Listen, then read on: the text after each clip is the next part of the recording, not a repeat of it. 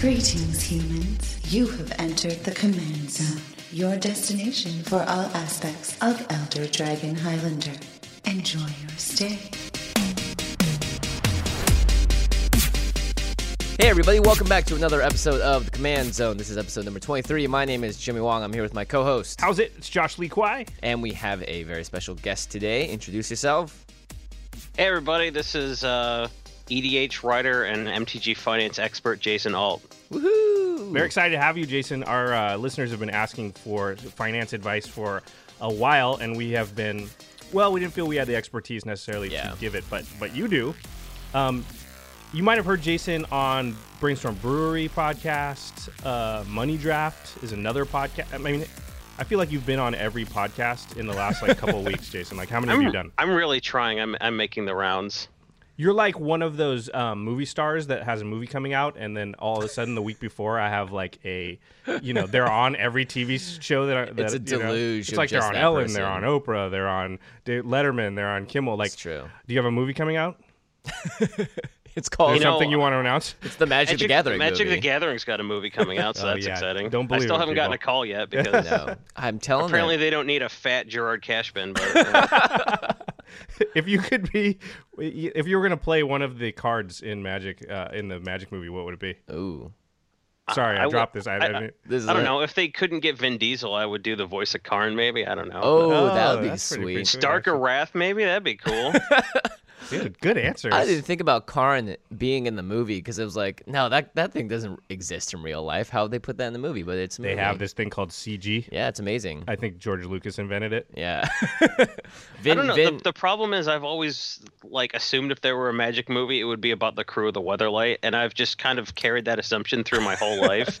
And now they have planeswalkers, and they're like, "Yeah, we're definitely gonna put these planeswalkers, in the movie." yeah. because that's what people care about. And I'm like, "So who's gonna play Mirri?" And it's like, "Yeah, probably not." Well, I'm uh, I'm I'm aiming for Vin Diesel to keep up his uh always playing a plant and just being like Verdeloth or something. Just because of Guardians of the Galaxy Yep. now? Yep. Well, he he was drives he was fast the Iron cars, too. Giant, so he could be he could be Karn the Iron Giant, I guess. Ooh, There you go. cool. Yeah, there you go. There you go. All right. So, uh, do you want to give us like a brief history? I know you're sort of the EDH guy on Brainstorm and um, on you know a lot of your articles. Like that's one of your areas of expertise, as it were. How'd you get involved in you know EDH specifically?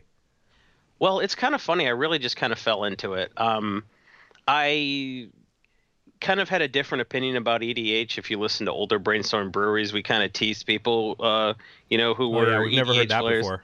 nope, exactly. And uh, um, I- started playing with my wife. Um, well, well, what actually happened was I came into a big collection of EDH stuff. Ah, so one way that um, that uh, uh, I save money, I guess, is by buying huge collections. I was at an event and Troll and Toad had a whole case of EDH stuff that they were just fire sailing.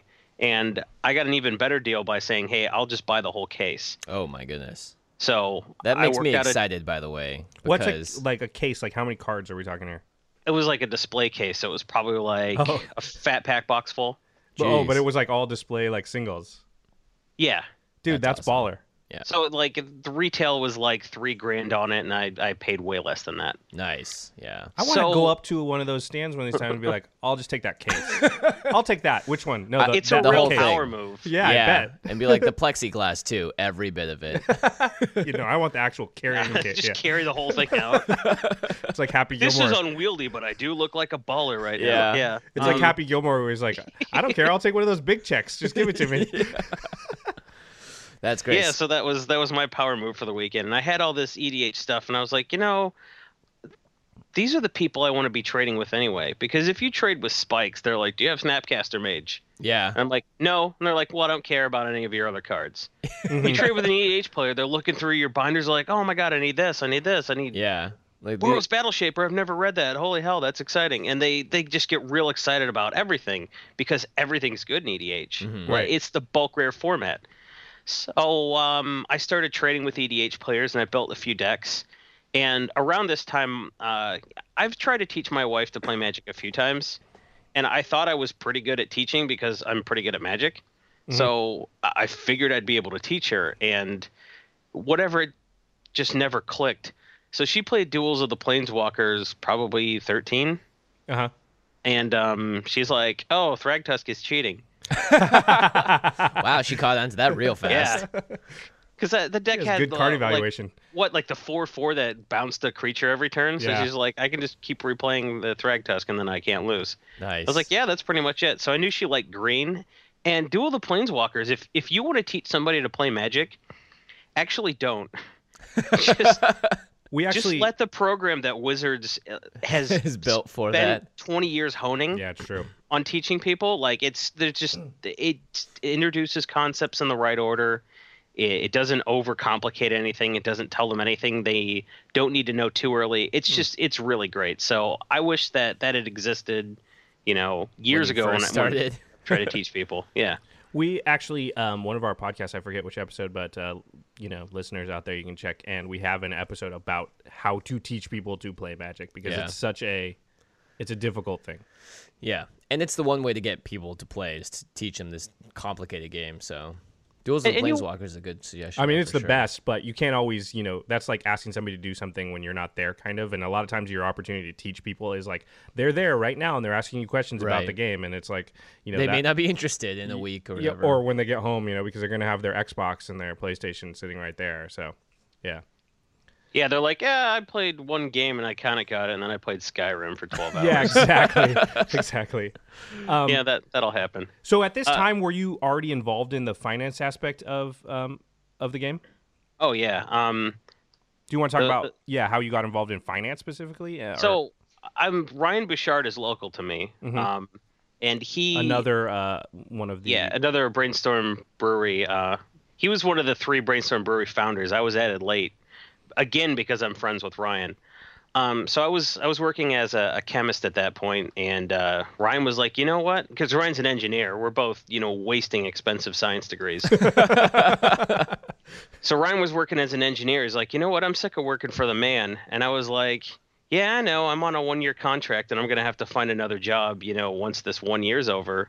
So that kind of sucks. And he said, you know, I think I'm just going to do what I've been doing. And he's been backpack trading for years, you know, because that's when he was younger and didn't have the income. He was uh, he was grinding magic pretty hard for uh, a young person, and Ah. one of the ways that he funded all his endeavors was by you know value trading and that sort of thing and buy listing for value. Um, so he was like, I've been doing this for years. I have all these connections with these dealers. I really feel like I could make a serious stab at it and not work for the man anymore. So he kind of just quit his job as an engineer abruptly.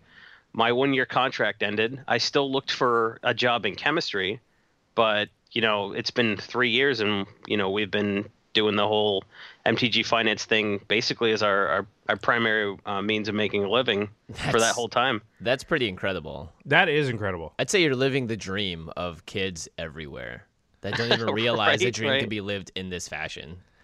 Yeah, Yeah, I mean, I I'm not a millionaire, but I mean, we're.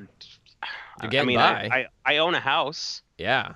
so uh, it's, that's pretty crazy, and it's all on the like your your income is fully from uh, buying, selling, trading magic cards. Yeah. and writing about it too. Yeah, yeah. I can't believe you built a house out of magic cards. That's that's insane. I mean, that house isn't paid for. I've got a soul crushing, oppressive mortgage, but I mean, yeah, so does that's America, dude. yeah, that is America. There you go. it's the American dream, Yeah, right? exactly. Yeah. That's uh that's pretty amazing. So um you can see Jason is an expert on finance because anybody who can fund their life Yeah. just from that, that's pretty amazing. And also his years of experience. So Yeah. Well, So the weird, the weird part about MTG Finance is the stuff that really makes me a lot of money is the easy part. hmm the hard part is what your listeners want to hear about. That's the hard part of finance. That's why, you know, uh, they need us to give advice because it, the easy part is like people want to sell their collection. So Right. you pay less than you were going to sell their collection for, but you're going to do the work of picking. You know, they're going to be like, here's a bunch of bulk, and you're going to do the work of picking out everything that's worth buy listing for better than bulk, finding someone to take all the bulk, listing all the singles on TCG Player or eBay or Amazon. You know, it's it's. I, I you know I do a lot of grindy work, and that's what I make most of the money doing. Right. The, the speculation aspect of it, the whole buy low, sell high, pseudo stock trading. That's um that's a lot sexier, but it's a you know I, I say spec for fun, don't spec to eat. Yeah, that's a good point. Um, also because there is a lot. I mean, like you said, after you get the sort of like, oh wow, did you guys check out the prices on this? We should have bought this like two months ago now. But mm-hmm. like the hard part is there's a whole other half of it where it's like you got to work to get the profit from this. Just having the card itself doesn't mean anything. Wait, wait, wait, wait, wait. Are you guys saying it's not exactly like Wolf of Wall Street?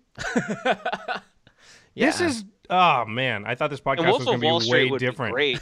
yeah, I if thought I they were just going to picked be a like bulk rare and then just like called everybody and told everyone, man, I don't know, I think this bulk rare is going to go up, and then yeah, and then the FBI came and started investigating you. It'd be Yeah. awesome. It would be awesome. I thought this podcast was going to go way differently. anyway, uh, all this finance talks does lead us into our main topic today, which is EDH Finance 101, and uh, we're gonna we're gonna sit down and we're really gonna get into it and talk about um, finance specifically in the lens of Commander, and um, Jason, you're gonna help us shed some light on uh, sort of the. Uh, I guess it's gonna be sort of speculative stuff. We're also we're, we're gonna talk about common mistakes. We're gonna try and sort of cover a broad range of stuff and also answer some viewer questions. I mean, Magic is a super expensive hobby. Um, you know, for me, that's part of the fun of it, and Yeah. a big part of like what makes it a, a pain.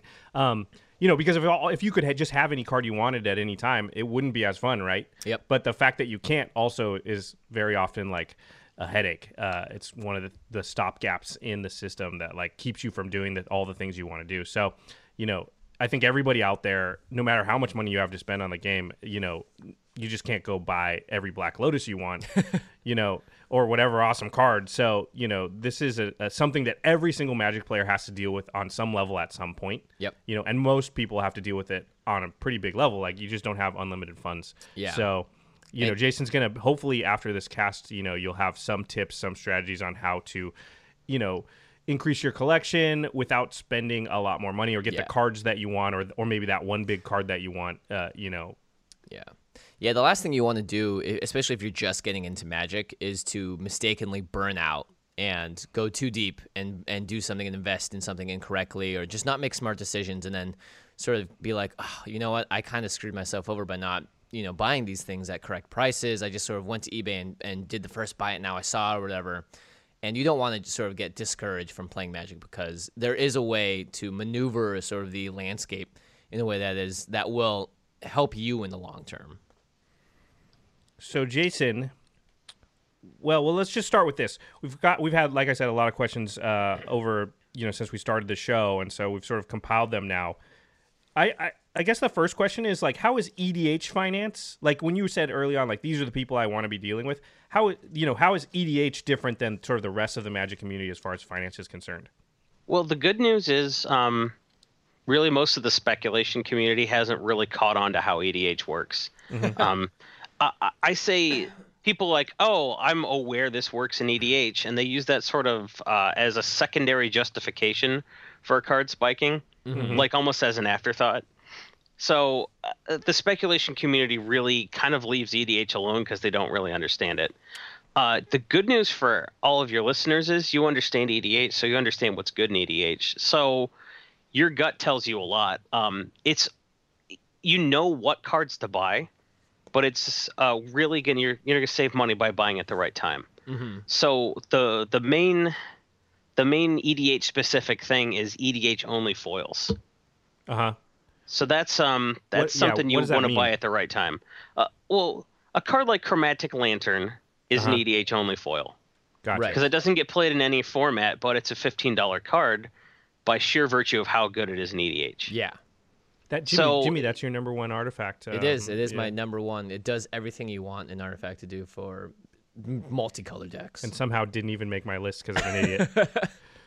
anyway, sorry, Jason. The old episode. Go It's ahead. just it's such a boilerplate card you can almost just overlook it. Mm-hmm. But if you look at the the the the price of the foil, the price of the non-foil is is relatively flat. Like it Right. it, it was like five dollars when it first came out. The lowest it ever really was was like two bucks, Mhm.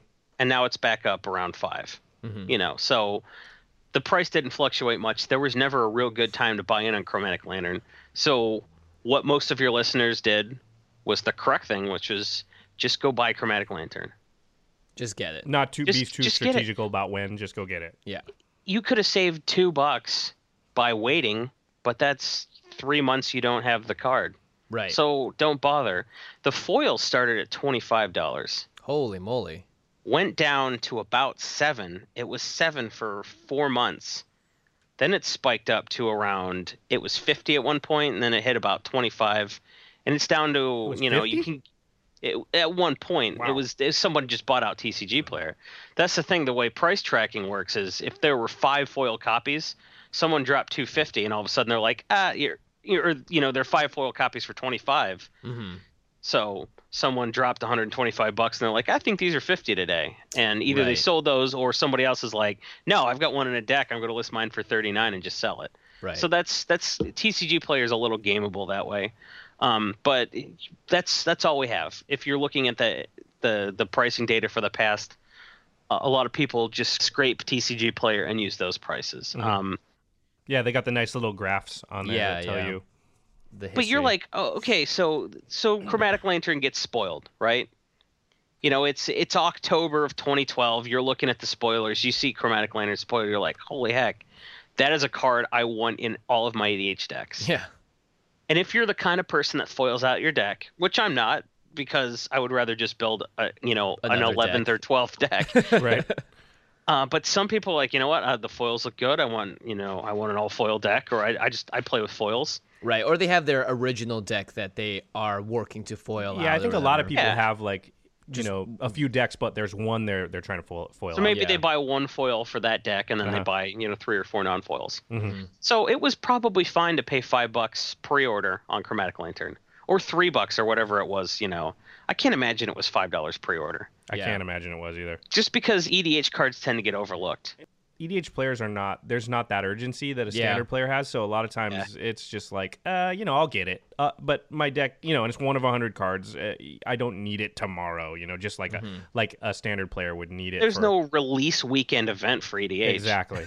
There's no like, oh man, I need to buy four copies of uh, Sarkhan at 50 each because that first tournament is the day after the set's legal. exactly. Yeah. Yeah. So yeah, so it was probably okay to pre-order for five bucks on Lantern. Mhm. Um, Just but because it wasn't probably going to didn't move. want to. Yeah, but you you probably didn't want to pre-order at 25. Right. Right. You could probably be patient and wait for wait for peak supply. So on EDH foils, you can save some money by waiting for peak supply. And what I mean by that is, like, when right before the next set comes out. So right before um, what was the second set? Gatecrash. Gate crash. Right. Yeah. So forgot. like three months after RTR came out, you were probably at peak uh, supply for RTR. I mean, it, it continued to get drafted, but that was when your MTGO redemption was kicking in. That's If, when the uh, market is most saturated, basically. Yeah, Yeah. the, with- when when like the the largest percentage of new packs opened are that set. right, because everybody's the- the- drafting only that. There's no other real option. Mhm. Right. So that that's for first Uh-huh. sets specifically um, that time, but really like peak Gatecrash saturation is right before Dragon's Maze. That's just kind of how it works. Right, and we're coming up on that right now with Khans of Tarkir because Fate Reforged is going to come out in January. So, and that set is being opened like crazy because of you know obviously there's a lot of high value stuff in there. So what a And good there's a there uh, the the high value stuff makes it worth redeeming on MTGO too. Mm-hmm. So if a set's bad, like we saw very little MTGO redemption on M15, which is why Nissa was forty dollars forever. right. right. It's probably Just why because, Rabble like- Masters. Yeah. Yeah, yeah, yeah. Well, Rabblemaster's down to ten Oh, okay. from twenty five Yeah. at its peak, which is nutty for a non mythic that was the box topper.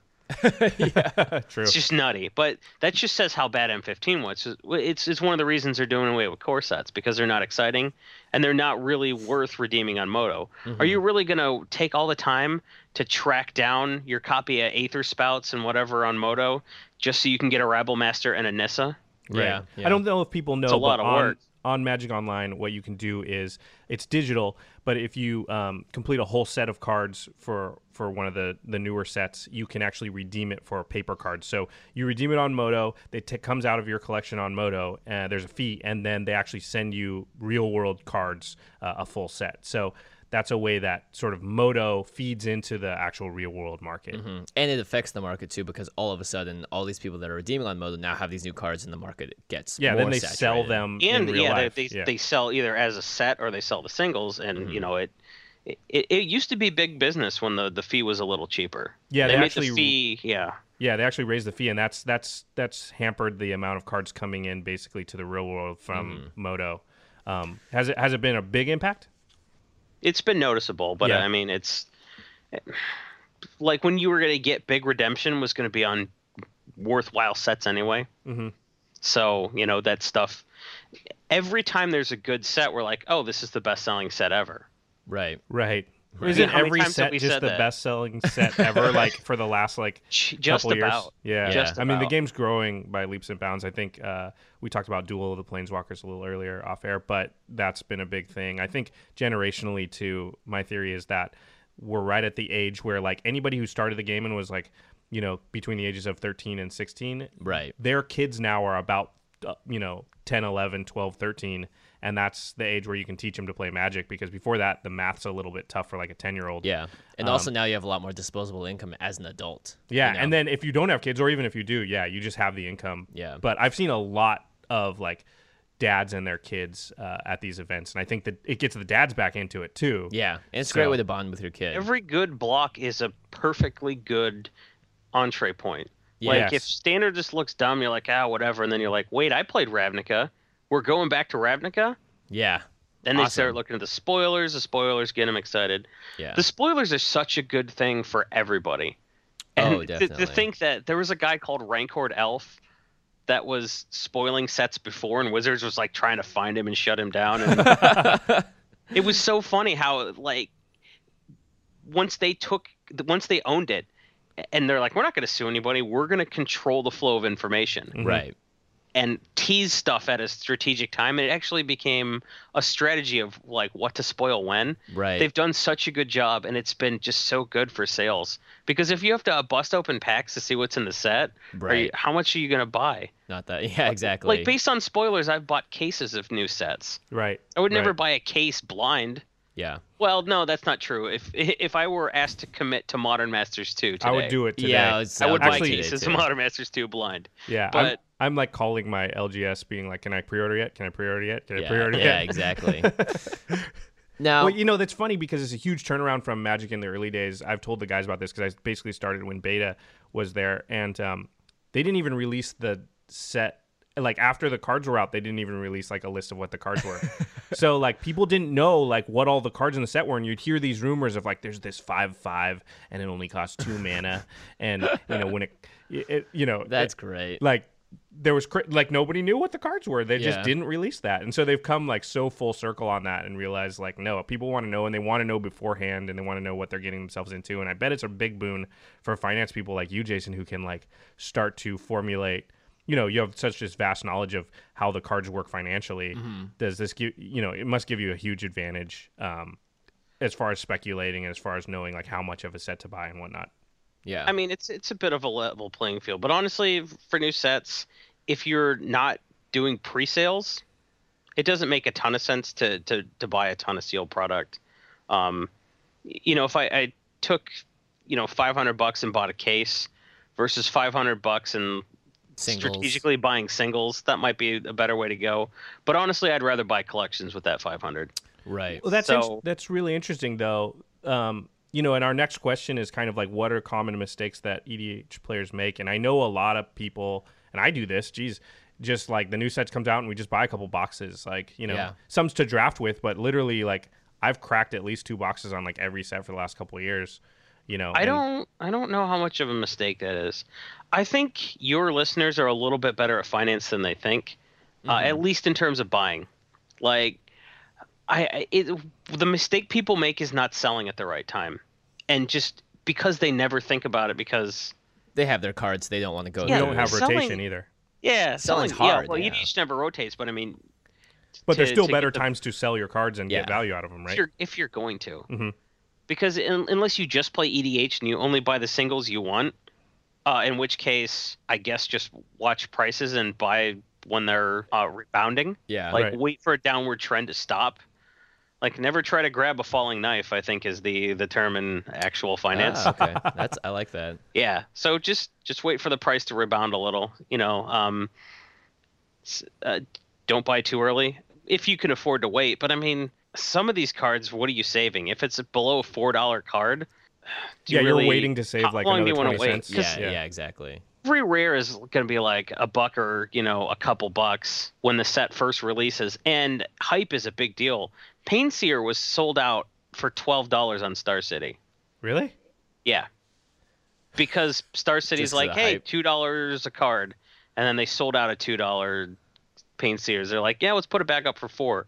They sold out a four four dollar Pain Seers. Jeez. Put it back up for eight, and it hit twelve, and it, and they're like, all right, twelve bucks. Just And then- and this is just people just thinking that just this hype. card was going to be because Pain Seer's the sort of Dark Confidant wannabe. Is that right? I mean, It's the inspired. yeah, Yeah. It's the inspired ability. the inspired Dark Confidant until people realized there there wasn't really a way To to use it. tap a grizzly bear without having him swing into a courser of Kruphix and die. Right. Yeah. So that that was too bad. Um, Yeah, it's interesting But- how seeing something simply be out of stock immediately raises its prices because then the demand seems to get higher and people are like, "Oh my gosh, is this a fire? uh, Is this like the sale that I need to get in on right now?" And And like, it's so funny. Sets in, yeah. one one tip I I would give to your uh, to your listeners, I buy most of my pre-sale stuff on eBay. Now it's riskier. I've had orders get canceled on me. I've had to, to Right. fight people, and that's a pain. And nobody wants that. People just want their cards. But it, since I'm buying speculatively, I'm like, all right, that's going to happen. Mhm. If you just want the cards, then go with your Star Cities and your you know Cool Stuff Inks and your your sites that are going to send you the cards no matter what. They'll Right. you'll pay a premium, but you'll get your cards. Right. And Uh, that- but but if you can wait, just wait. And I would use a, a few more sources of information. Don't have your favorite site.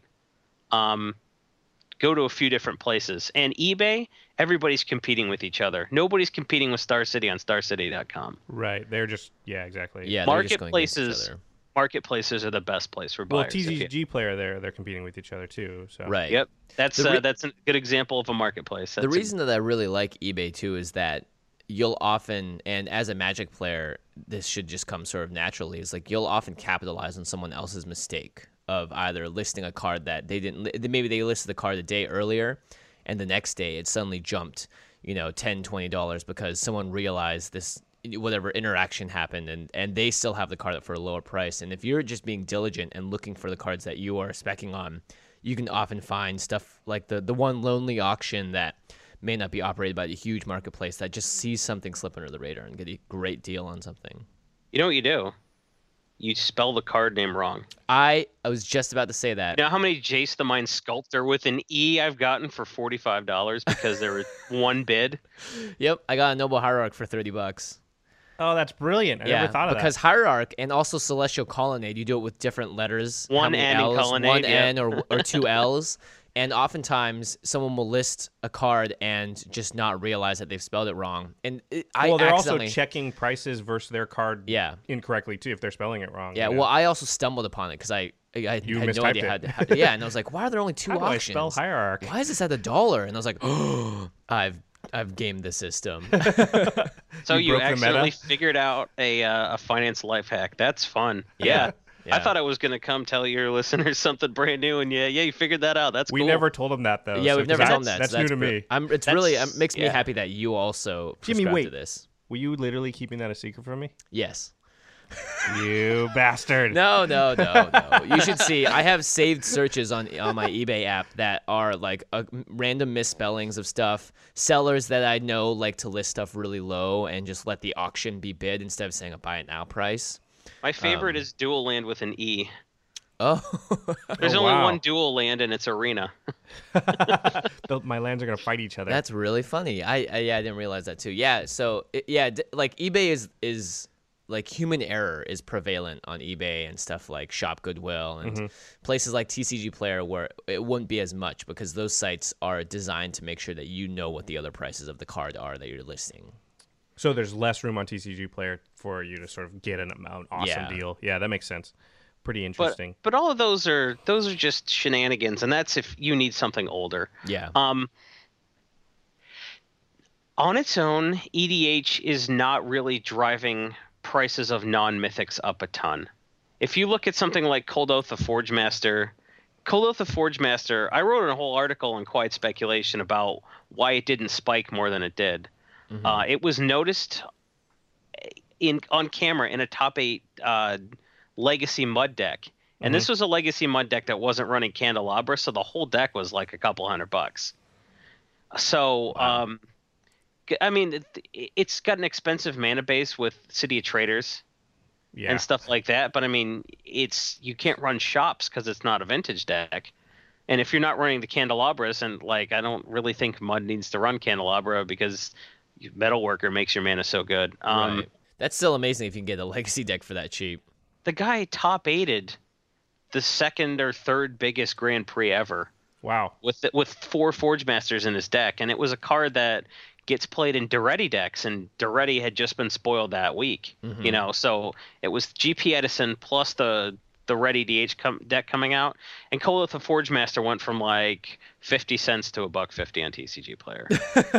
It barely so it tripled, hey, let's but let's read the card really quick, just so. Oh uh, yeah, yeah. yeah. oh yeah, yeah, It's okay. a five drop artifact creature construct. It's a three five, um, and you tap it to sacrifice three artifacts. Search your library for an artifact card and put it onto the battlefield. Then shuffle your library. Well, we all our listeners know why that's powerful. Yeah, Because you And go it's- get a Blightsteel Colossus Yeah. and then laugh maniacally. Yeah. That's what the, that sounds like an EDH play, but that's Yes.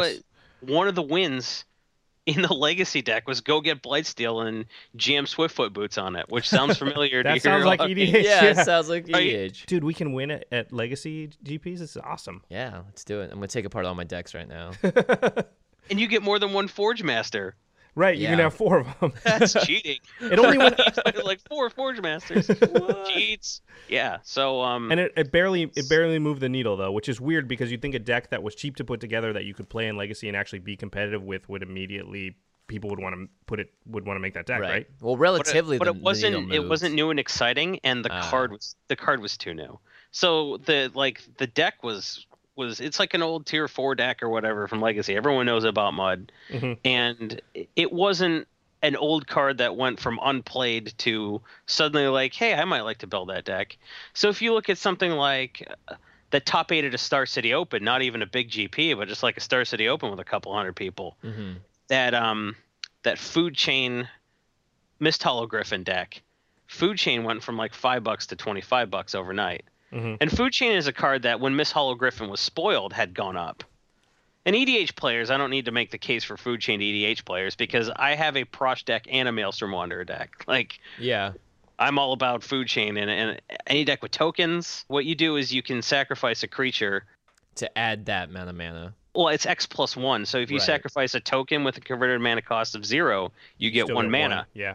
which is why it's so good in Prossh because you can go infinite. And if you have something like Blood Artisan, a sack outlet, or you have um, Oh yeah, Purphoros, or uh, Yeah, you just kill everybody. yeah, you- Yeah, you- Purphoros would just mean that every time a token comes into play, you're doing two damage to everybody. And with Food Chain and Prossh, you can basically keep casting them over and over and over again because every time you do, you sack all the tokens, Just make enough mana to down. cast them again. Yeah. So, Right, because Prossh costs two more mana, which gives you more tokens. Yep. You sack the more tokens to pay the extra cost, and then you just keep yeah, going. create a big loop. It's great. Um, Till somebody but Food Chain- counterspells you after you've cast him for the fourth, fifth, sixth time, and then all of a sudden you can never cast him again in that game because he costs like 22 mana. Do people not play caverns? yeah, I've definitely had my. I've had my. you can get yourself in trouble. Yeah. It would cost ten thousand mana to cast him out of the command zone. yeah, I'm not win- I'm not winning now.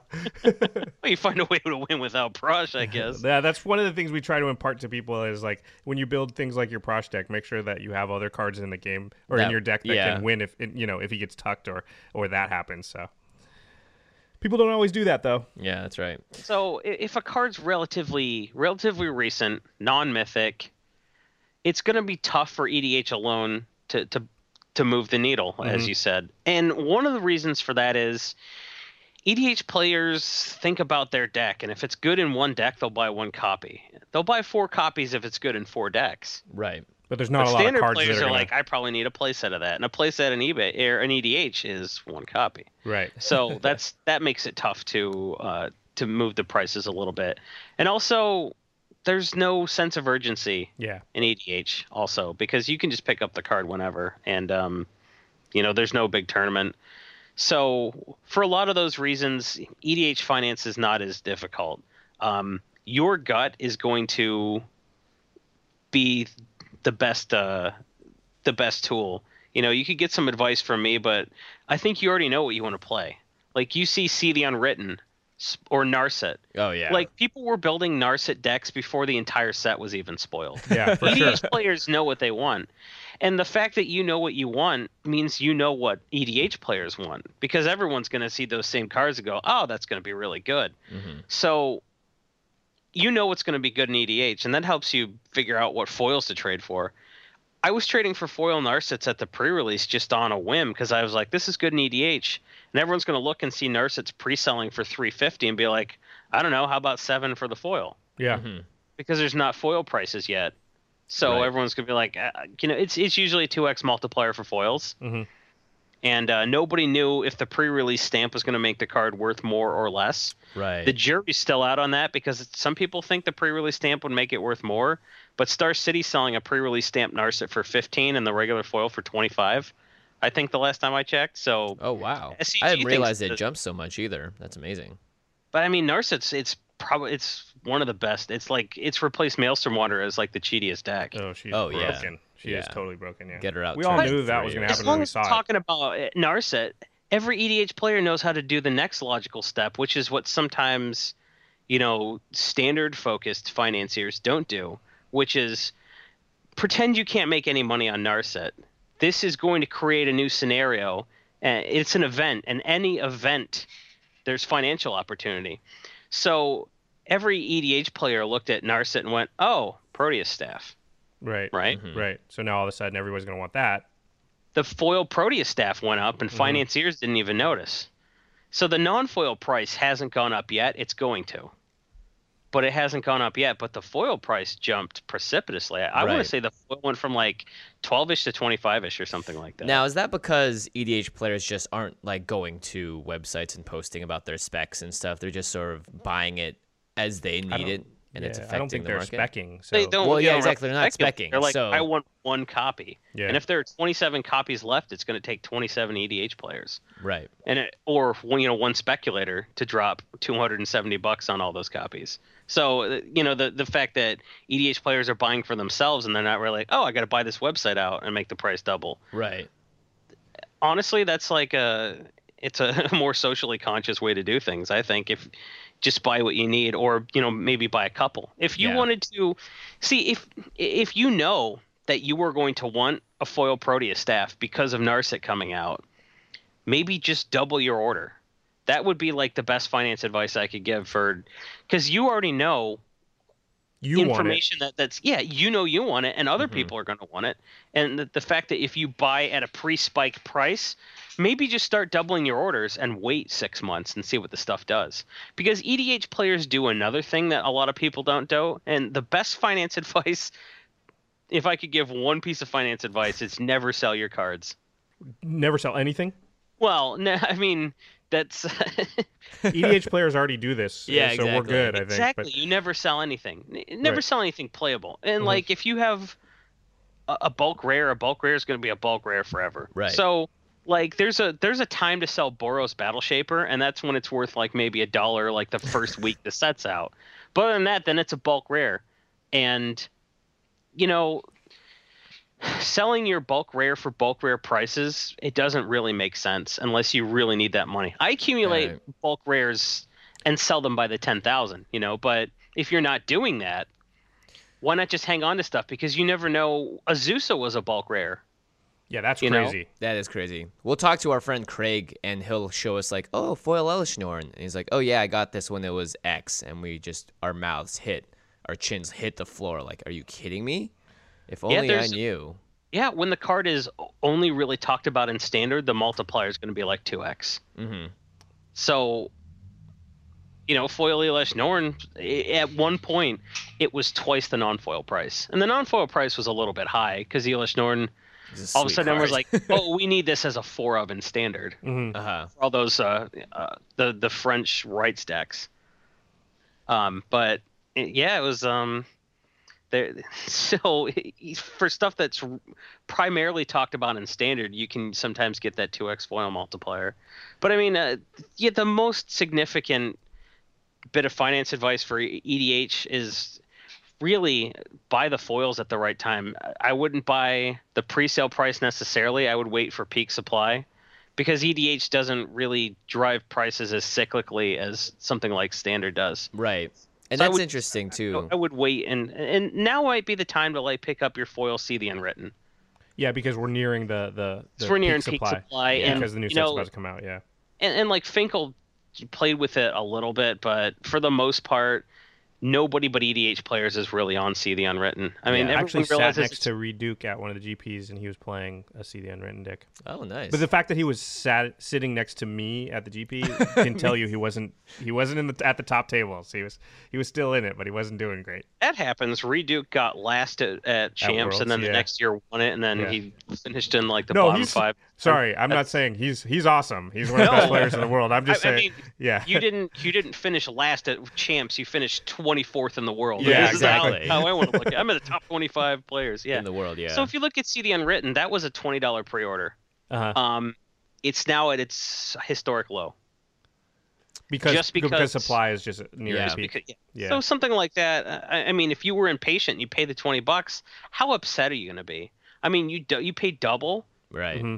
What? God, I mean, I think people do get upset the, about what's that. What's the rental on a foil? Like, if if think, you paid an extra ten dollars for three months, that's like ten cents a day. Who cares? You know, yeah, like yeah. I, I don't know though. I think you can save ten bucks. You could have bought in two See the Unwrittens now and had one for your feet, your for your uh your uh, Riku deck and one for your Maelstrom Wanderer deck. So that's that's one way to look at it. Like if I wait on the wait for peak supply, and for the most part, sometimes if a foil doesn't come out at twenty dollars pre-order or you know like in the first week you might think oh, okay maybe maybe this is a little too cheap. Right. Because that was four times the non-foil pre-order price. If it's twice the non-foil pre-order price and you think it's an edh card maybe double your order but for the most part i don't really like buying edh foils until like the second set or the, the next set in the block comes out. Um, and now i bet the unwritten goes back up to 20 so if you bought at 10 you're going to feel great. And if you're you've got an extra copy you're not using you sell that you doubled up and then you can use that to finance your next venture. So right. or you can see it as sort of paying for the card you just got the one that you kept and then you're able to push out a little further with that i really i really it for another $20 card I really like the double up your order thing. Um, you know, I can think right when you said that, I can think of a, a, dozen cards off the top of my head that I wish I'd bought another one or yeah. two or three of. Um, you know, Fatestitcher is one yeah. just recently like it's one of my favorite cards and i have like four of them because i had four different decks i wanted to go in and if that's the case then i should have known like i probably want and it actually went up for a different reason than edh but still right. if you like the card there's probably a reason and right like i just chance. bought a bunch of like Hercules recalls for real cheap because i was like this i want to put this in every one of my decks so i double up my order and it it it is nice too because if you are making more EDH decks too, as an EDH player, you just want to have another copy of a card. You don't want to have to switch in between decks. Right? Yeah, and worst case scenario is like, oh, when I make another deck down the line, I use it. it maybe yeah. it didn't go up in value, but if it does, then that's great too. Yeah, yeah. That's, that's why I bought uh, 250 Dictate of Erebos. you're in a, you're playing on a different level than us. We're buying like I mean, one I, extra yeah, copy. I'm not going to build 250 decks, but I might make 250 friends. Yeah, yeah, yeah. I'm glad to pay five bucks for a Dictate of Erebos. And that's a great, um, it's a great EDH card. And I yeah. got yeah. them at 50 cents. Nice. Well, you look, just look for corollaries because you guys know EDH players know more cards than standard players. Mm-hmm. Well, it's just it's just a fact. Like if you ask the standard player every card in the new set, they probably know. But do you think they know what black market does? Right. and it's not a like, oh, EDH players are better. I mean, maybe we are, but but it's more of a thing like you just you know so much stuff. So when you, you look at new cards in the context of every card ever, mm-hmm. right? In yeah. terms of interactions, yeah. You just, you, are thinking on a different level. That's why like, I found it hard to get into players standard. Are, yeah, standard players are analyzing the stuff that's legal and standard. If they're playing modern, they'll look at the stuff that's legal and modern. And if they look in a legacy, they'll look at the stuff that's good in legacy, which is why. But they automatically have innovation to. Innovation is kind of rare because who pulls a, like occasionally your Michael Jacob will be like, "Hey, predict is a card if people are stacking their deck and trying to get those Delver flips." All of a sudden, you know, predict becomes better. But like EDH players are thinking on that level all the time because Proteus staff you have to go back 12 years Right. or whatever. Yeah. It's not 12, but It's it's, a it's a while. But yeah, it was Mirrodin, which was like 2004. So yeah, you, you went back like a decade. I'm, I'm Proteus staff, so it's uh, it. Well, we So also have to that we have to consider cards that they would just automatically discard because of casting cost or Right. things like that. So, you know, I think that's a big thing about EDH is the pool of cards Seeing a not Hornet Queen played Yeah. in Standard was crazy, Crazy. to me. Yeah, Yeah. yeah. It was also interesting because um, when I started playing standard more recently, uh, you do have the a different lens as an EDH player where you go like, this card is awesome. Like, oh, this card is great. You see a card that says like opponents. You're like, oh my gosh, Yeah. that means everyone at the table, you know. And so like your lens is going to be different, and I'd say take advantage of that as much as possible because you're going to be able to see stuff that because EDH is still seen as a casual format and the people that are more into speculating and investing are going to be more serious about the game, like you have an opportunity there to potentially scope out on stuff that may slip under the radar. Yeah, and um, so you look at something like Grave Pact, which is like 10 to 12 bucks, which is insane for how many times Grave Pact has been printed. I mean, it was it was put in sets that people didn't buy a lot of, but still, come on, what do we need to do to bring the price of Grave Pact down?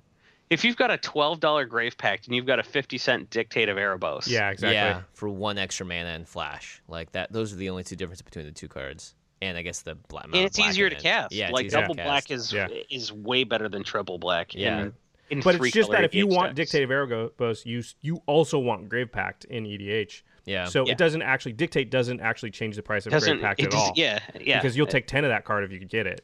it doesn't replace it because it's uh, Yeah. you'll you'll try to find room for both. Yes, exactly. So it one doesn't affect the other. But you look at it and you're like, man, if this is a twelve dollar card, why is this Yes. not a, a whole dollar? Right. And you know what? I think it's going to be eventually. Dictate of Erebos. you obviously gonna be do. You lost bought bulk two hundred and fifty of them. Yeah. So Yeah. when when You, you, put your money up, where your mouth is. when you double up on your orders, for me it's like I'm going from one to two copies. Is it for you? I'm going from 250 to 500 copies. I don't do that that often because, like, like I said, I don't speculate to eat, and it's it's Mm-hmm. having the extra income to be like, you know what, I'm gonna I'm gonna take a gamble, Mhm. and, and I see that as a big discrepancy. The fact that you basically it's basically bulk, where it's a where it's a corollary to a twelve dollar card. It it just that seemed like a huge discrepancy. but it's still And I don't think it's going to hit Right. 12, but I think it hits three maybe. Mm-hmm. Yeah. And if it hits three, I sextupled up. After fees, I probably quadrupled up.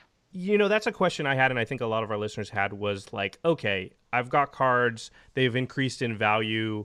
What do I do now? Because usually, you know, do you, do you go to your LGS and s- try to sell to them at their buy list, or do you trade? Uh, what do you trade for? Like, how do I turn that that like sort of theoretical increase in value into actual value? If that makes sense. Uh, there's a hard way and an easy way to get rid of stuff. And it's all about how much work you want to put in. I think the number one thing that EDH players should be a little bit more mindful of is the stuff they're not using and when the best time to get rid of that is. Because they'll sit on stuff that's good and standard. Like if an EDH player opens a Goblin Rabblemaster and they don't have Krenko built, they're gonna be like, great, whatever. You know, maybe they'll notice it went to twenty. But if it just went to five and they had it sit at a box for five bucks for a year and a half before they decided to get rid of it, and all of a sudden they're like, Oh, I have all these Goblin Rabblemasters in this box. What are they worth? Oh, 10 cents? All right, I'll sell them for 10 cents. And it was something they didn't notice went from 10 cents to $20 back to 10 cents. Mm-hmm. You know, so if you're a little bit more mindful of the stuff that you don't want to use and get rid of that when it's probably at its peak price, that's because buy like I said, buying is the easy part of making money on a card. You know, it, how if Dictate of Erebos only ever goes to a dollar fifty, it's going to be tough for me to make money on those 250 copies. So, uh, selling's the hard part, and that's something that just comes with paying attention.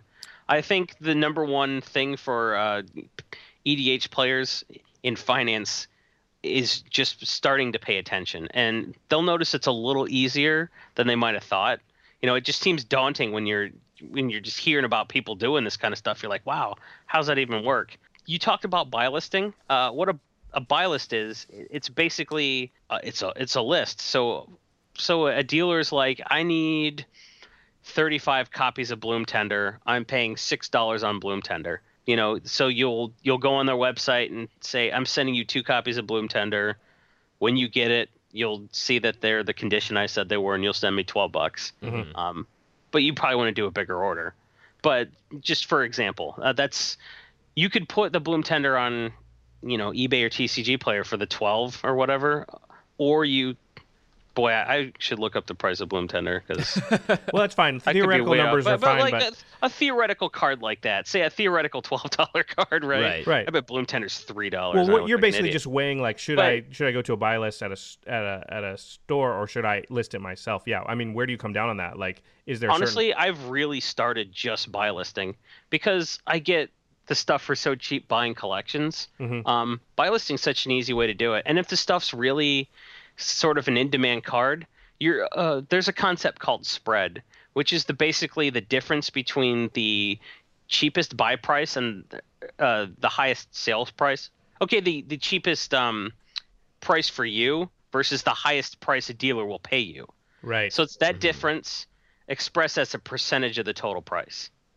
So if so, some things so like a 10% spread is is very low because there's only like a 10% difference between what say Card Kingdom is paying you versus what TCG player is charging you. So if the spread is that low, you're losing 10% by not selling it yourself on TCG player. So if so it means just go ahead and buy list it because the ten percent is Yeah. not worth the extra Yeah. work. It- it- how much yeah do you want that 10% and then like how much of that you're going to lose to fees anyway? Yeah, if you go on eBay, there are a lot of fees associated with listing stuff and also with PayPal Right. and all that. But so what we're saying is you need to if you're going to sell a card, you need to check not only what the price that somebody's going to pay you for it, but also what the price it's selling for is. Because if that spread is big, then you might want to go just ahead and ahead take and the headache it. Yeah. and be like, Yeah. yeah. If somebody's buying a card for ten bucks, but it, you're seeing the lowest sell price is twenty, then you probably want to, you know, take the time to sell it yourself. 10, right? yeah. Yeah, just remember to sell when the card's hot and not when it's convenient for you to sell the card. Because Right. if you never care about it, you might think it doesn't matter when you sell it because you never care about it. But you want to sell it when other people care about it a lot. What's the easiest way to keep track of, you know, when is a good time to sell cards? Like, is it just literally going to TCG Player and like typing in every card and looking at the graph? Because that seems like a lot of work. Is there a faster way to just sort of in general? I mean, do you have just have to check specific cards like We all have the time? we, we have really specialized tools for people that are big into finance. Um, and it, it's for for I, I want to say people that are doing this casually. It doesn't necessarily make sense to invest in a quietspeculation.com membership um, just to get those access to those tools. If all you're going to be really doing is buy listing hundred dollars worth of cards every four months. Um, really, the easiest way to do it is just check some of the the cards that are hot and you'll know what's hot in standard if you have conversations with anybody. Mm-hmm. You know, or you watch about- coverage. Yeah, or yeah, just you look watch at coverage or, you, or you're just paying attention. A, a few of the sites you can actually go on and just sort by price for the whole set, and kind of see what the most expensive cards and, and Oh, see that's if a you have good- any of that. Yeah, I've seen that before. That's a really so you good don't tip. have to type in every card. You can just sort by set and then click on the, the word price and it'll sort by price. You click on price again and it'll sort by the highest price at the top. So that that sort of thing is a, lot easier than than typing in every card laboriously. Mm-hmm. Um, but honestly, trading's is a good way to do it too. Yeah, I wanted to ask you about that. I think a lot of people have asked, like, when I'm trading, what do I trade for? I mean, obviously, you want to trade for cards you need, but I think people are like the idea of just trading for value, but they don't know, you know, how to how to go about that. I mean, obviously, like, it seems to make sense. Like, if I can get an old school dual land for a bunch of my stuff, like trade for older stuff, is that generally a good rule? Like, Yeah. Uh, it really, I want to say if you're an EDH player, don't trade with EDH players why is that? because they care about the same stuff that you care about. right. So which you're is- not going to find you the deals there. So that's why Spikes should trade with EDH players and EDH players should trade with Spikes. Because sometimes like the values are going to be off a little bit. Neither party's going to care because Uh-huh. they don't really care about the Realm Razer that's been sitting in their binder since 2008. and you don't care about Snapcaster Mage if you're you know mostly playing EDH. So you can make both people win in that sort of situation. Right. So trade for stuff they don't care about. Yeah, And and, it's going to be easier for you to set a deal as well because if it is something that they care about slash value higher, then you're not going to be able to get as good of a trade from them. And are they going to really rake you over the coals for an extra 25 cents on a foil burn at the stake that they don't care about? right, right. Um, but I guess you know a lot of people are enamored with the idea of like I go and I trade, and I don't necessarily trade for this thing I want. I trade for something that you know is just better EV. You know, it's going to increase in value more Mm-hmm. than the thing I traded away. I mean, it's not about ripping anybody off now. You know, like straight Uh, across. I mean, if, if they get a card they want, who was ripped off exactly? Yeah, but I mean, I mean, I mean the concept of trading for something that you don't necessarily need or want. You just think like it's Right. It's going to either hold its value better Right. or it's going to increase in value faster. You know, is there any tips as far as you know having sort of trading as investment almost? EDH players accidentally do it right. Yeah, I'm Because really you're liking that we do everything right. You, well, you eh, you accidentally do everything right. It's so good because you're trading rotating format stuff into non-rotating format stuff. yeah, and, and that so that is the best way to go is just sort of trade for older stuff in general. Yeah, I mean, like EDH staples. yeah. Like everyone knew Cavern of Souls was going to be, you know, a great card in Standard, right? Mhm. But Standard players only cared about it for a year, and once it was gone from Standard, they stopped caring about Cavern of Souls, and they wanted to fire sale that like right at rotation. You know, they wanted to just get what they could get before the price totally crashed. right. It didn't crash as much as uh, people thought it would, but they, you know, they didn't. They got less than full value for it.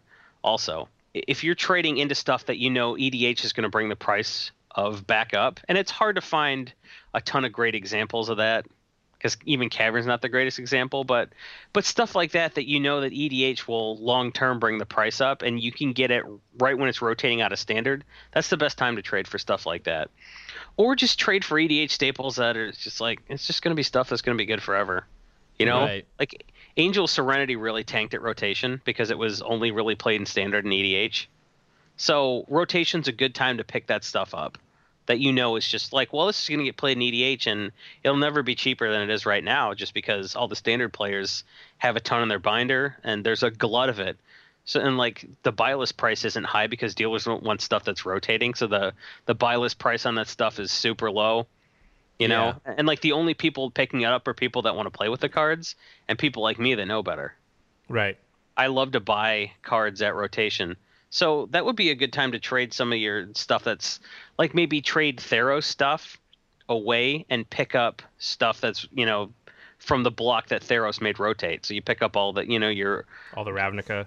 oh the mm-hmm. Ravnica stuff. Yeah. That's when you pick That up your totally- chromatic lanterns for like a buck fifty. Yeah. By the way, rotation, just so you guys know, it happens. Uh, and Wizards does have resources on their website because the rotation pattern is changing for standard. So you're going to want to make sure that you actually keep up on that so you don't sort of think something's going to go out when it, you know, it, the, the timing has now changed a little Yeah, I don't know if every EDH player knows about how rotation works. I mean, basically, there's a certain amount of sets that are legal in the standard format. And then when a new sets come out, they sort of bump old sets off the list. Yeah. But they do it uh, uh, as blocks. So there'll be these points in time where a new set comes out and literally three sets fall off and they're not legal in standard anymore. So what Jason's talking about is that all of a sudden a whole bunch of cards that were legal to be played in standard tournaments and things just you know the new set comes out and literally all those cards aren't legal anymore to be played and so if they're not actually used in any of the formats that sort of encompass the cards that are legal after standard so like modern or legacy or vintage then those cards like they just drop huge in price Yeah, because there's no longer any need for them whatsoever. yeah except in edh but i guess what jason's saying is that doesn't edh we don't move the needle quite enough to make those prices like stay Yeah. where they were they're always going to drop a little if they're I mean, I mean, long term they might even climb all the way back up. Mm-hmm. but just But that would take a couple years. But I mean, the We're fact on that no you're going to play with those, you're going to play with those cards the whole time they're gaining in value. right Yeah. It's really a great thing. Yeah. I like uh, that's a really good tip. I think is like basically the idea of like coming up here, trade your Theros stuff for return to Ravnica block stuff um, as an example. But Mm-hmm. you can use that moving forward. Like eventually, you're going to trade your Khans of Tarkir stuff for whatever the ne- Yep. for whatever the Theros stuff was when that's about to rotate out. So yeah, that's a really good tip. Uh, I like that. Um, moving on. Speaking of new sets. Ooh. We're really excited. Um, you know, they've announced Modern Masters 2 to be coming out uh, around next summer. We should get some confetti to throw in the air. This is exciting. Woo!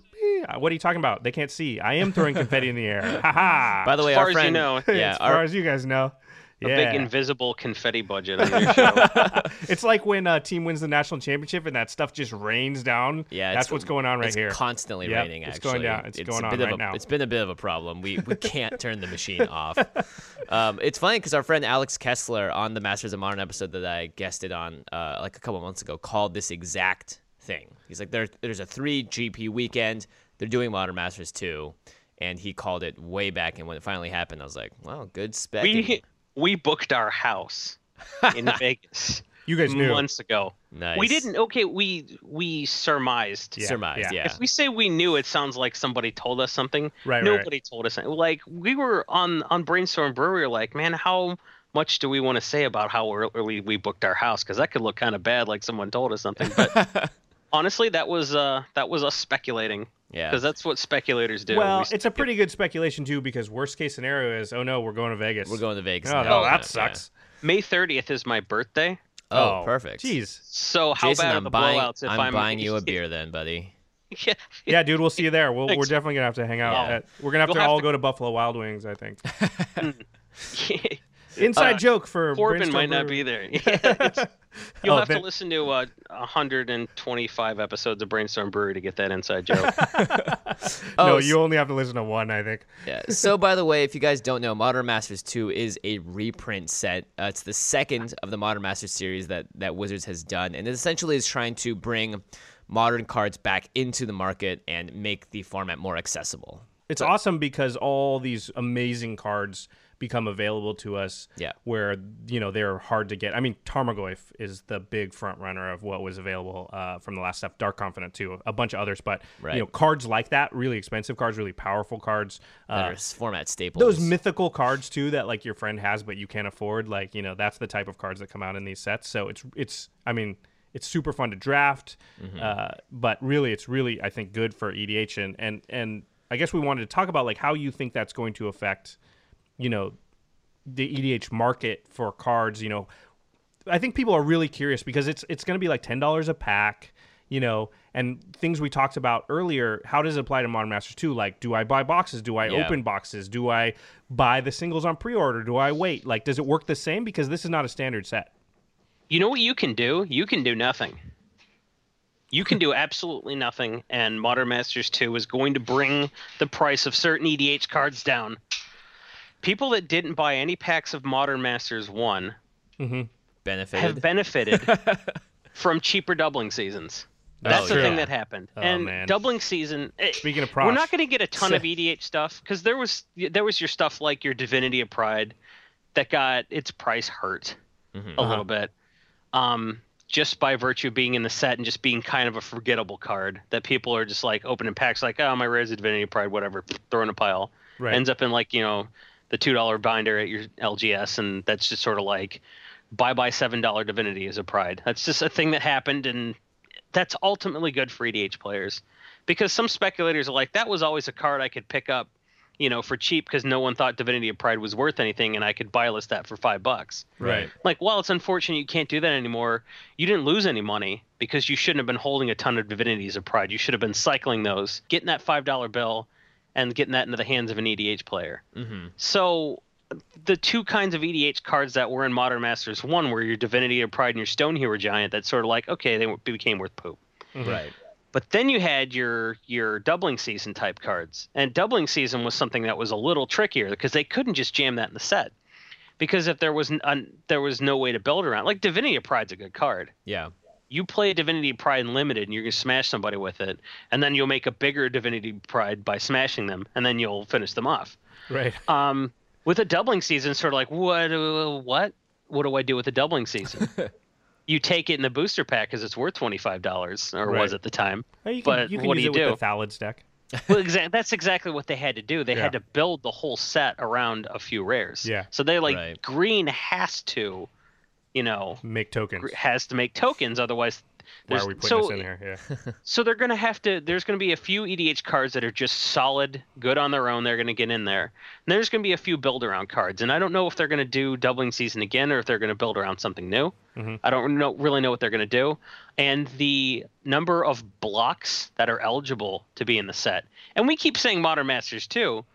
It's called Modern Masters 2015. Oh, Right. right. Right, I right. don't know if there's going to be a 2016 or if it's going to be a 2017. Yeah. Well, the way that the way wait, the they're Wizards gonna name it Modern Masters 2015. Oh man, it's so. Is it going to be MM 2015 for short? And then we're going to have an M15. like, come on. See, you you don't sort as many cards as I do, so it's not as big a problem for you. There are so many and it's M's. still a big problem in my head just when I'm Yeah. talking Yeah. about it. For you, it must be like you have cases of cards. I'm assuming that must be the biggest pain. you typed out MMA to me. I was like, oh, professional fighting. Yeah, I was like, I did an MMA draft last night. And he's like, who won? yeah, who did win? The guy with the longer arms to, to smack you. Uh, the um, I think Anderson Silva actually beat him with a a top deck lightning helix. that's amazing. that guy wins That in be- everything. he is- Dude, he's a Lightning red Helix white would be the best MMA real fighting because you hit them and you heal somehow. That yeah. Yeah, yeah, like the like cut, a cut over on your, your eye. forehead. Yeah, exactly. Yeah. Or like you know, if you're Anderson Silva, maybe like a broken leg, Oh dear. Oh, oh, rest in peace, leg. Oh. a Um, Gumby leg. Ugh, still yeah. hurts me to think about that. The, Anyway, uh, what what Wizards does like to do is they release a, a yearly special set. So last year that was conspiracy, which was awesome.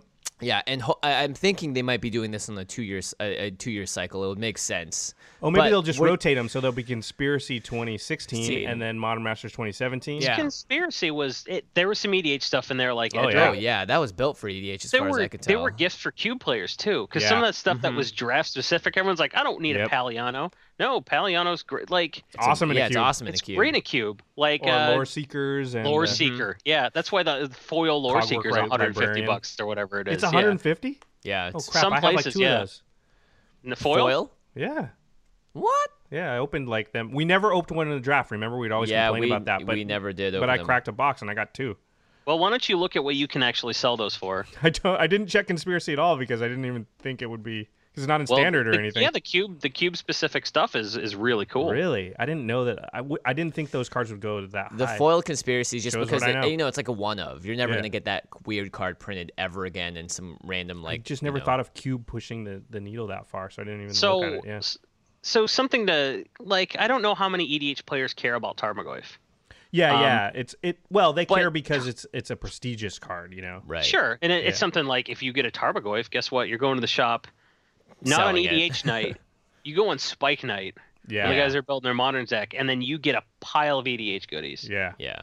That's what you do. So, um, Worth so yeah, it. I guess it's it's worth it to buy these packs. But even if you don't, you'll still benefit from lower prices. But I think they have said that it's not a limited, or it is a limited print run, but it's not going to be as limited as Modern Masters One. Yeah. Because they had to be very careful not to make another Chronicles.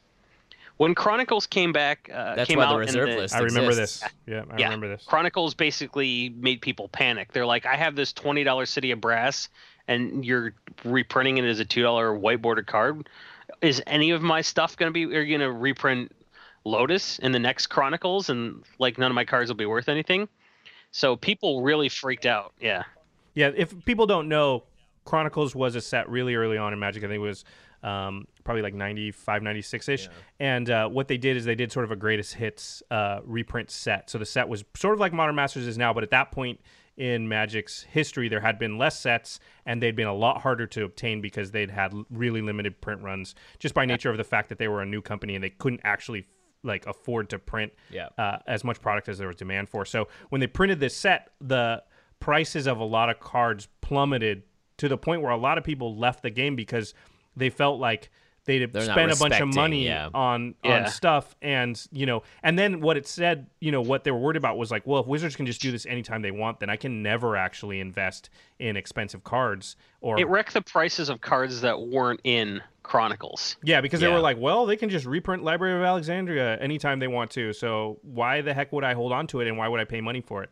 And so as a result, Wizards uh, did something they call the reserve list, which is they made a big list of cards and they released it and they said we will never reprint these cards again. And things like dual lands are on there, and of course all mm-hmm. the power, the Moxen, the Black Lotus is on there. There's a whole bunch of crazy cards that you'd be like, why the heck would they never reprint that? That card sucks. But at the time, they just took a whole bunch of cards, I guess, that they thought, you know, People were investing on, or yeah, or we're going to be Sentinel expensive. centaurs. Yeah. like, But there's also there. amazing cards, you know, Yeah. all the amazing cards from the the mythical cards from the early days of Magic. So anyway, that's something that is Yeah. like almost ruined the game. Um, and Wizards has to keep that in mind every they, time they do. they a didn't want to do that. They didn't want to have modern masters be a chronicle. they've so basically they, been gun shy since Chronicles to do anything. Oh, yeah. Yeah. And so when Modern Masters came out, that was their first time since then of re- of creating an entire set that was only reprints, and and you know they were very.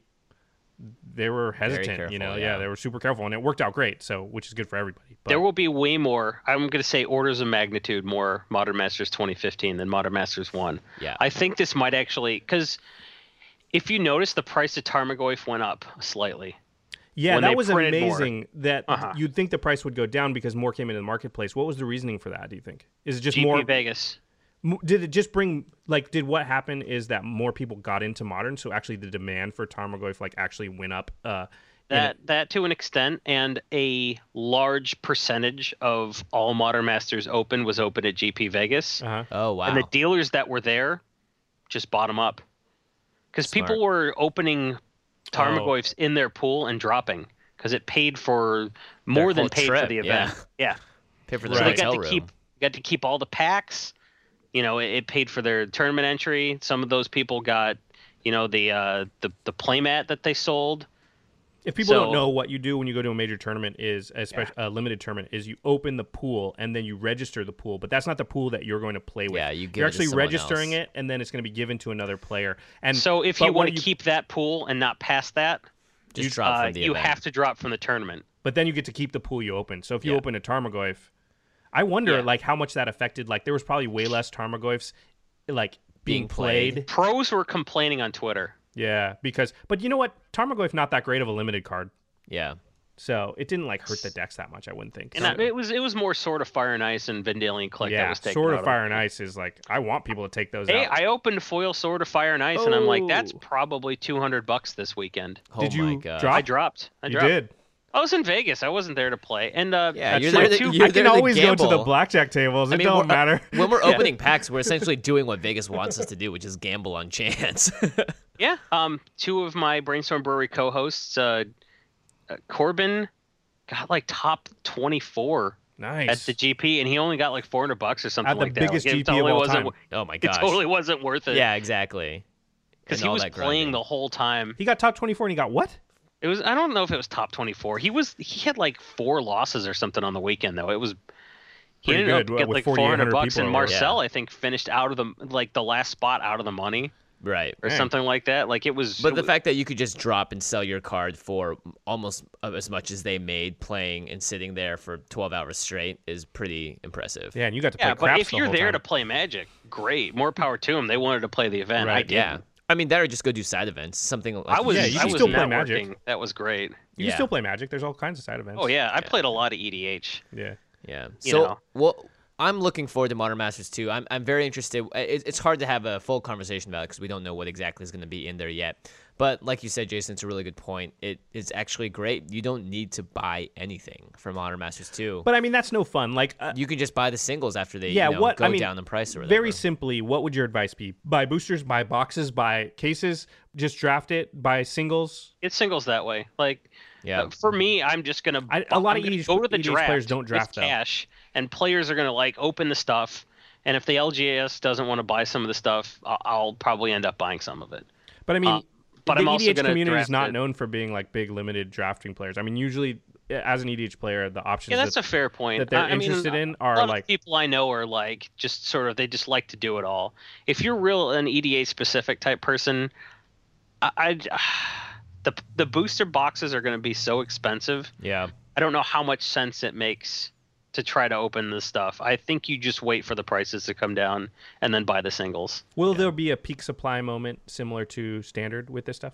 We don't know how much supply there is. They're Right. real tight-lipped about it, but like Modern Masters 1 was gone There was no peak supply moment for that. I feel like I feel No, like it was- It, it was actually GP Vegas, and it actually the supply went down as af- from the moment it came out. Like that's what I feel like anyway.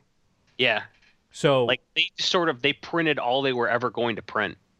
That's what I'm saying. That's what I'm th- saying. I think people are worried about that. I mean, listen, I was just asking your advice on like when to buy, what to buy. Like, what would you what would you say? Like, if I don't think there's a play here for EDH players.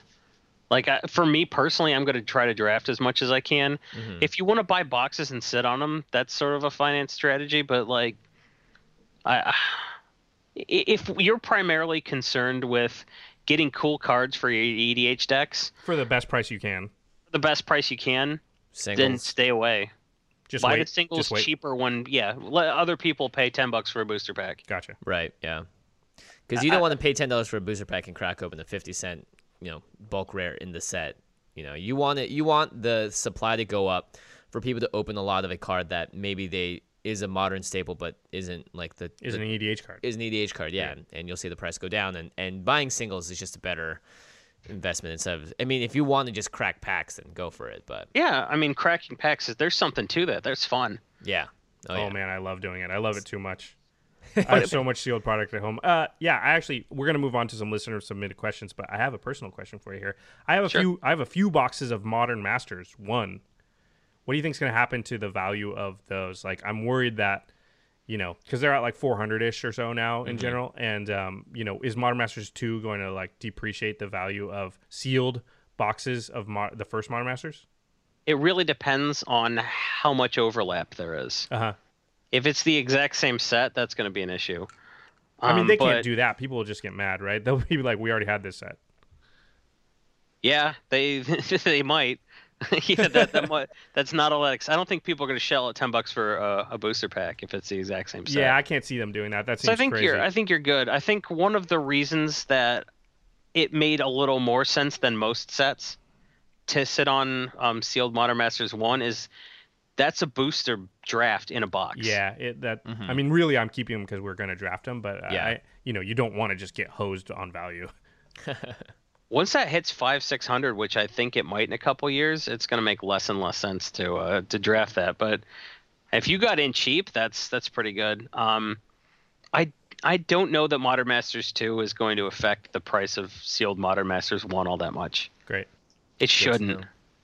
I do. oh, Well, we're gonna have to do this someplace else because I do want to ask you about sealed stuff because I have a ton and I love to. We we draft a lot, so Yeah. I buy a lot of. old- Joss is a, uh, a connoisseur of sealed products. Well, I'm, but I'm not a connoisseur of finance, so you know, yeah, this is a whole nother conversation, and probably one of our listeners aren't too interested in. So we'll skip it for now. because we're going on to listener submitted questions. So uh, we and this asked, is the part where people can win stuff. Yeah. See, now that's that's the true value. You literally spend 20 seconds recording something on your phone and emailing it to us, and you could win product. That's yeah, we've good. got fat packs, dual decks, we got playmats, we got booster packs. Uh, Yeah. Wizards has been really nice to provide us with uh, Yeah. a bunch of products. So, Big shout out to Sean. Thanks so much. Yeah. Uh, we're excited to give this stuff to you guys. so actually, if you hear your voice, then you've won, and we will email you to get your address so we can send out the stuff. Yeah. So uh, let's go right to the first question. Also, we're going to be announcing the prize winners from the people that commented on our last episode at the end of the show. So stay tuned if you're looking to hear if you won that. Oh yeah, if you if you commented on the overperformers episode, listen till the end because you may win stuff. Also, man, we're just giving away a lot of. stuff. I guess it's Christmas time. It's Christmas time. All right, so let's go with our first question. Considering the upcoming Elspeth versus Kiora dual deck, how soon would it be wise to sell copies of Elspeth Sun's Champion? Is it too late? Yeah. That's what I figured. As I soon mean, as they it's- it's, announced uh, it, right? uh, yeah, it, it tanked a little. I mean, I'm sure it's going to tank more once the supply goes out. So, it's it's too late to max out, but it's not too late to Get not out. eat it more than you will in a couple of weeks. Mhm. So, so if I you have a the- bunch of Elspeths for some reason, if you had like you know if you're an each player and you have six or seven of them, like would you get rid of three or four? Like how would you play that? That's a lot of Elspeths. I don't know. I who- mean, like, what is what's his goal? his goal is probably just not to lose too much value. Yeah. my guess. 'Cause, uh, I mean, you're, you're going to lose value because it was reprinted, and I think it's not going to drop enough that selling now and rebuying later makes sense. So if you're keeping them to play with, just probably keep them. Uh, it's gonna it's What if gonna you- curtail what if the you- price a little, but It's not going to be a massive drop. I don't I don't think it's enough that the work you're going to do and the fees you're going to pay Because if if you are in his position, you're paying fees to sell Right. and you're paying fees to buy. Right. So You're paying shipping. So those fees are gonna really bite you at both ends, I don't know. and if, that I makes don't it know, really hard to sell now and buy again later and make money in the interim. I don't know if he's talking about buying them back later. Like a lot of players, I think EDH players fall into the category of like, well, I have this stuff, and I'm not gonna, I'm not doing the, you know, sell it now, buy it back later. I'm just literally waiting for the best time to sell it. And like, you know, if you were sitting on a few Elspeths, thinking like, you know, incorrectly, that that um, you know, they're worth this much, and I might just wait a little while till they go up, and then they announce this thing. You know, is it good for him to just sell now? With you know, if he's not going to buy back later, basically. They're at a historic low right now anyway. Uh huh. So she you Like- might as well just wait and hope. and, and I, it's it's not going to go back up. If if you're looking to just cash out, I would cash out immediately. Mm-hmm.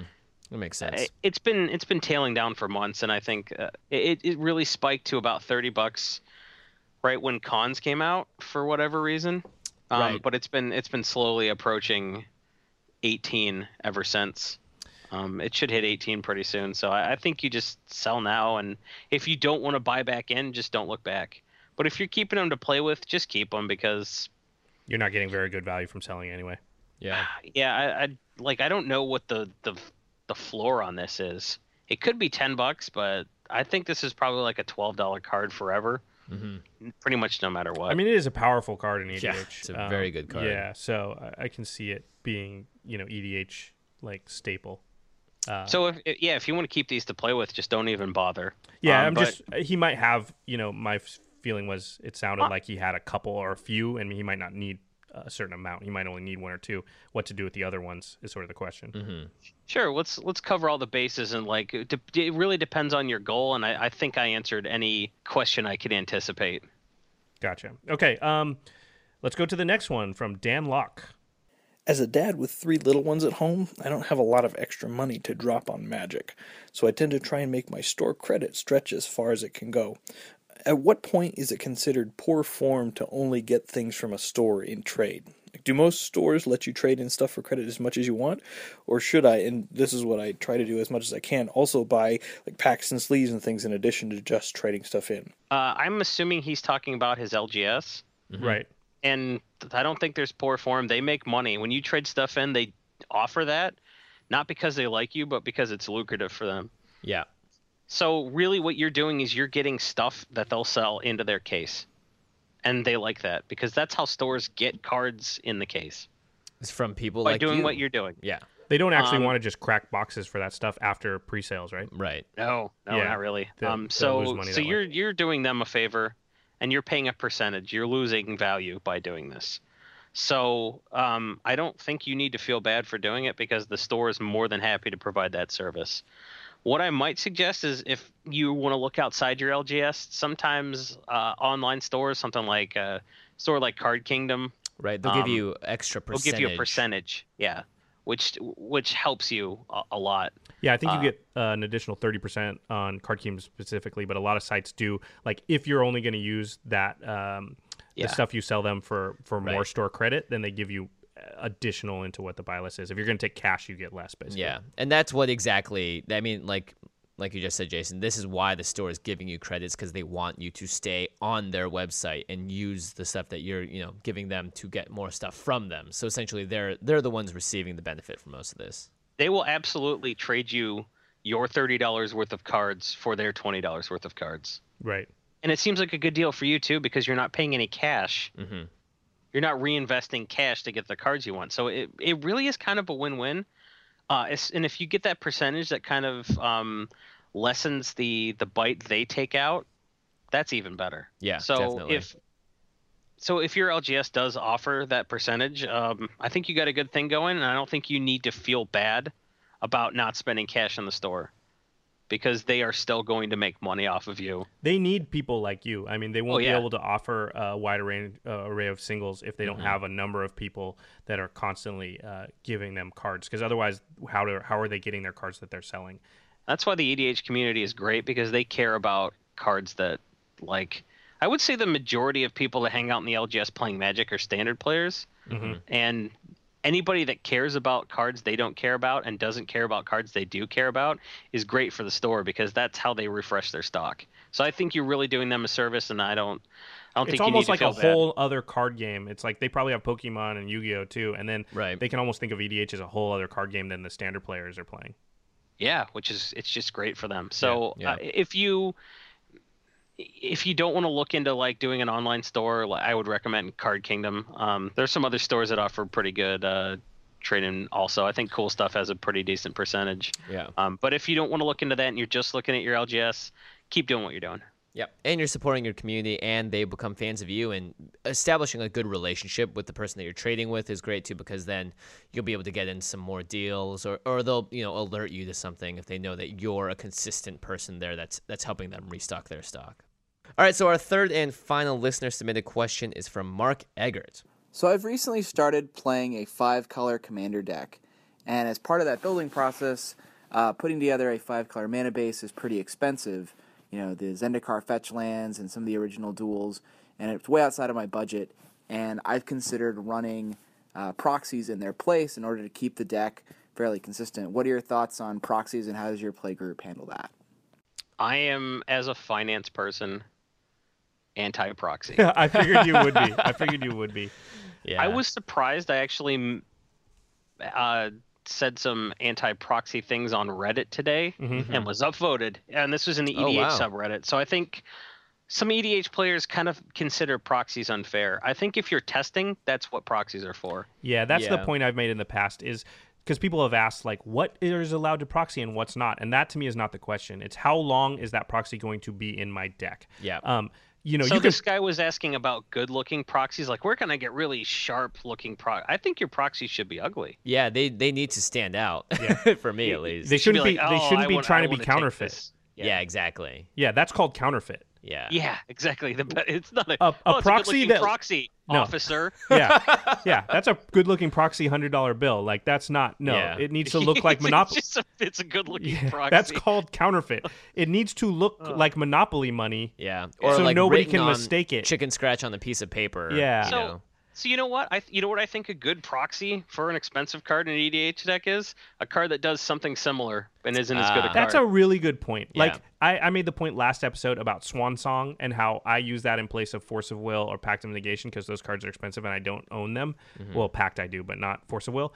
And that's how you should go about it. I think in ninety percent of the cases. Now, the the the time I would say proxies are okay is when you're not sure if this card's going to be good and it's expensive and you're not you don't want to spend the money yet. Yeah. But you, I don't think you should be proxying with the thought of like I'm never going to buy this card. Yeah, and that's that's also going to upset. I mean, it ultimately does come down to your play group because if everyone in your play group's like, "Oh yeah, everyone proxies all the time," and that's just the established rule, that's great. But don't expect that to stretch out beyond your play group because I think there is, in the same way that people like getting EDH foils and that sort of that market of like making their decks pretty and pimped out. There's like this kind of purity that goes along with a 100 card singleton deck and having all the cards in it. it's also it's called a collectible card game. You know the collectible part is part of the game right? It's acquiring the cards. So like i said earlier at the very start of the discussion is that's part of the fun. It is part of the headache but it's also part of the fun. So Yeah. and and like jimmy said like uh, if you're in an lgs if somebody's proxying out stuff like I'm not going to call him out on it if it's like one deck and it's one card, but if some guy's proxying like his whole deck or whatever, like eh, it just it doesn't seem fair. And it doesn't don't seem know like why. you're actually you're not playing the same game at that Yeah, point. yeah. You Yep. you could you could have just gone and gotten the deck list and been like, all right, great, I can throw these expensive cards in there just because I can proxy. Right. Instead of like what you said, Jason, they're like Grave Pact and Dictate of Erebos, like we talked about earlier today. It's essentially an identical card, and one has actually more upside and is way cheaper. All right, so I, I, boy, it's shocking that the finance guy wasn't into proxies, but you know we are we aren't either. Yeah, Yeah. we aren't either. Okay, all right, we're gonna wrap up finance. There's clearly we just barely tip of the iceberg here. Yeah, it's an ongoing discussion. it's a huge thing. I would I would really recommend going to Brainstorm Brewery, uh, their podcast. Um, there's you know Jason and a number of other people that are really into finance and really know a lot about it. And they don't talk about EDH specifically the whole time, but they do sometimes. And also, you learn so much just about finance in general. Like you know EDH is what we're interested in, but all the lessons from the other formats are still applicable to you. So I would definitely say like if you're more interested in finance or you just want to min max, you know, your investment into this game, Yep. Brainstorm Brewery is a great place to go. Obviously, Jason has a bunch of um, articles and such about this. Mm-hmm. You know, he knows a ton about it. So maybe we'll have him back on sometime and uh, we can answer some more questions. Definitely. What I will say about Brainstorm Brewery, it's not a hardcore finance podcast. I think the the thrust lately, um, we kind of realized the finance community really wasn't that into Brainstorm Brewery. And so we were like, well, what's our audience? Our audience is people that are like you and don't want to pay too much for cards Right, or right. sell for too little because they did it at the wrong time Right. it's it can be a complicated process we're sort of demystifying uh, the process for people so if you're not really a hardcore finance person but you're somebody that doesn't want to you know feel like you made a financial mistake and like oh that card went to this much and ah or it you know why didn't i buy it when it was Mhm. cheaper that's sort of what we help with so i, I think um, our podcast really appeals outside of the finance community Yeah. I think more than it does within the finance community Yeah, I think that's good because most people don't want to. You know, it's awesome that you make your living selling magic cards. Most people don't actually want to go to that level. They want to just this is their hobby and they want to, you know, They wanna save They want to do it efficiently. Yeah. but they don't want to do that for a living. So they don't want to go to the levels that a hardcore finance person is. So that's why I think the cast is, am- you know, the brainstorm brewery is, is really great. Is because it's it is casual. It does apply to like your average player. It Yeah. doesn't just apply to like people who want to be like really deep in the finance Yeah. part of the game. Yeah. Yeah, we always forget this, and we like to mention it a lot, but it's like 95% of Magic players are, are the kitchen table players, you know, like, at, least that's Yeah, what that's our feels. audience. Yeah, it feels, that's the, I mean, and like, you can get as serious as you want, but ultimately, I think you have to find the balance, and, and I'm glad that Brainstorm Brewery does make it easy for someone that, that isn't trying to, you know, go full in and become a stock investor and buy, you know, cards for specifically that. It is more broad, broad appealing. Yeah, that's that's what we try for, and uh, I feel like the feedback we've gotten from people is like, what you've done is you've demystified a complicated process for us. Yeah, I think that's a good way to put it. And uh, kudos. Yeah, big kudos. But we're not quite done because right. Jason is actually well known for something we've talked about on this podcast. We've touched on a couple times. We didn't actually know it was attributable attributable to you, Jason. So I apologize. No, like, isn't that crazy though? It is crazy. It's become a thing. So, in addition to finance, this has nothing to do with finance, really. Um, you've had a pretty big impact on the EDH community, and it's the seventy-five percent theory. I don't even know ethos. Like, uh, there it, deck building guidelines. It, um, it's a, a series I write for Gathering Magic. So, c- do you want to explain it really quick? Okay, so how this came about was um, Adam Styborski from uh, GatheringMagic.com was our guest on Brainstorm Brewery, and after we got done recording, um, one of my co-hosts Corbin was talking about his Shroom deck, and I just made the offhanded comment like, "Oh, I can never get Shroom the way I want it." Because Shroom is either I'm like Either it's Just- awesome. yeah. yeah, either you're like killing everybody with bitter ordeal, or you're durdling. And I was, I, I tuned it down to the point where I was durdling and just like, oh, I keep whiffing on trying to kill people. I can take infinite turns and deck myself sometimes. So it's like, it was, um, I was like, I kind of like it, my EDH decks to be sort of 75% of full power hmm and that was just that was just a term I threw out. I'm sort of like if if a completely tuned up deck is 100% and like an out of the box pre-con or a kind of like my Ramirez DePietro pirate themed deck, you know, is about 50%. Right. It's not even then trying like to win. It's just trying to. forests is a zero percent. I kind of like uh, I kind of like my deck to be about seventy five percent. I Uh-huh. don't want to I don't want to go full throttle. Right. Um, but a 75% deck is still capable of beating a 100% tune deck oh, absolutely. because there's there's luck in EDH and there's other players helping you do stuff and there's there's playing tight because I I like to win because I played tight. So Adam happened to be you know my uh, the guy I reported to on Gathering Magic, and I was writing an unpopular series called Who to Follow back then. Uh, sort of like I don't really think that Reid Duke needs the case to be made for him to follow him on Twitter. so no one was reading Who to Follow because everyone's like, "Great, we know. Great, follow Pat Chapin. Really, Jason? Thanks."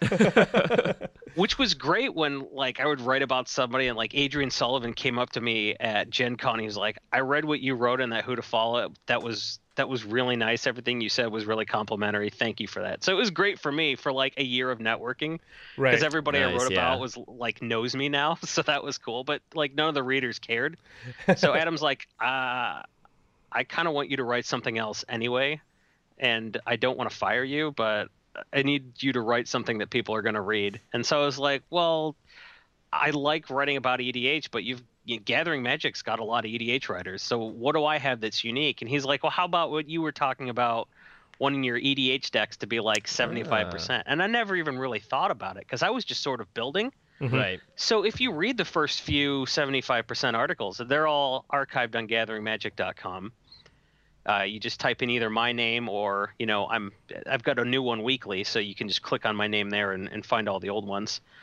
Uh, the first few of them, I was sort of like discovering why this, that it actually worked.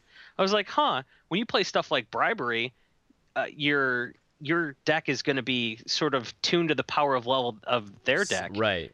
by virtue of like if you're playing bribery on somebody and they have an Ulamog in there, you have an Ulamog. Mm-hmm. Right. And if you play a bribery on somebody and the best card of their deck is like Hellkite Tyrant or something like that, then you've got a Hellkite, and they can probably deal with the Hellkite Tyrant. Right. If their deck has an Ulamog, then it's tuned to that power level. And Yeah, it- Yeah. and their deck is probably capable of dealing with an Ulamog. I'm like, huh, that's a good way to. And and this was like me discovering stuff about it. Mhm, mhm. So I'm sure I didn't come up with the concept of not building the antisocial hermit druid twenty five hundred dollar deck.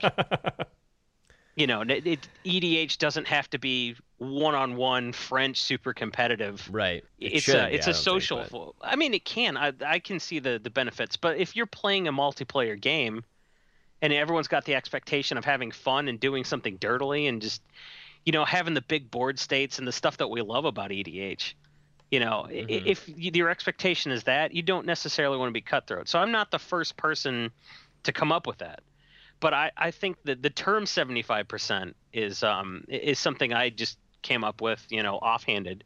But it, I think it's it's kind of evocative, and I think people kind of understand what I mean. It means Yeah. not 100%. It means not quite fully there. Yeah, and it really does do the what a lot of people are asking about, and something that we're actually going to talk about in a future episode. But it's the the power level. You know, it's like is how how do you play a game that's about having a lot of people and having a lot of fun, and not break it in a way that makes it unfun for other people, but still gives you a legitimate shot at winning and doing well. So every once in a while, I would come up with like a, a new. Not I don't want to say a rule because I'm not telling people. I'm not the police, right? I'm not telling people how to live their life. I'm just uh, providing maybe some some deck building guidelines. Mhm. And so some of the guidelines were sort of like, uh, you know, oh, the scaling spells uh, help you kind of have your power level sort of near the power level of their deck. Um, I think the rule number two is the, the the one that most people get wrong. If they they're like, oh, I don't like 75% decks because you take a good deck and make it worse. Uh, Rule number two is start weak and improve the deck. so Never you're weak. always making it better, right? yeah, but so it- don't take your old just- decks and detune them. Yeah. Just build new decks. Yeah, Yeah, that makes Um, sense.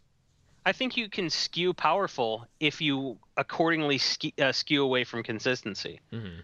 So Mm. I, I think I, I think tutors are I don't know tutors kind of homogenize your game experience. Um, and homogeneity is is of experience is something that I try to steer away from uh, in 75% decks, and I think that's probably one of the best ways to to sort of make it so you can have a powerful deck that does powerful stuff and doesn't feel weak, but you're not going to do the same thing every game.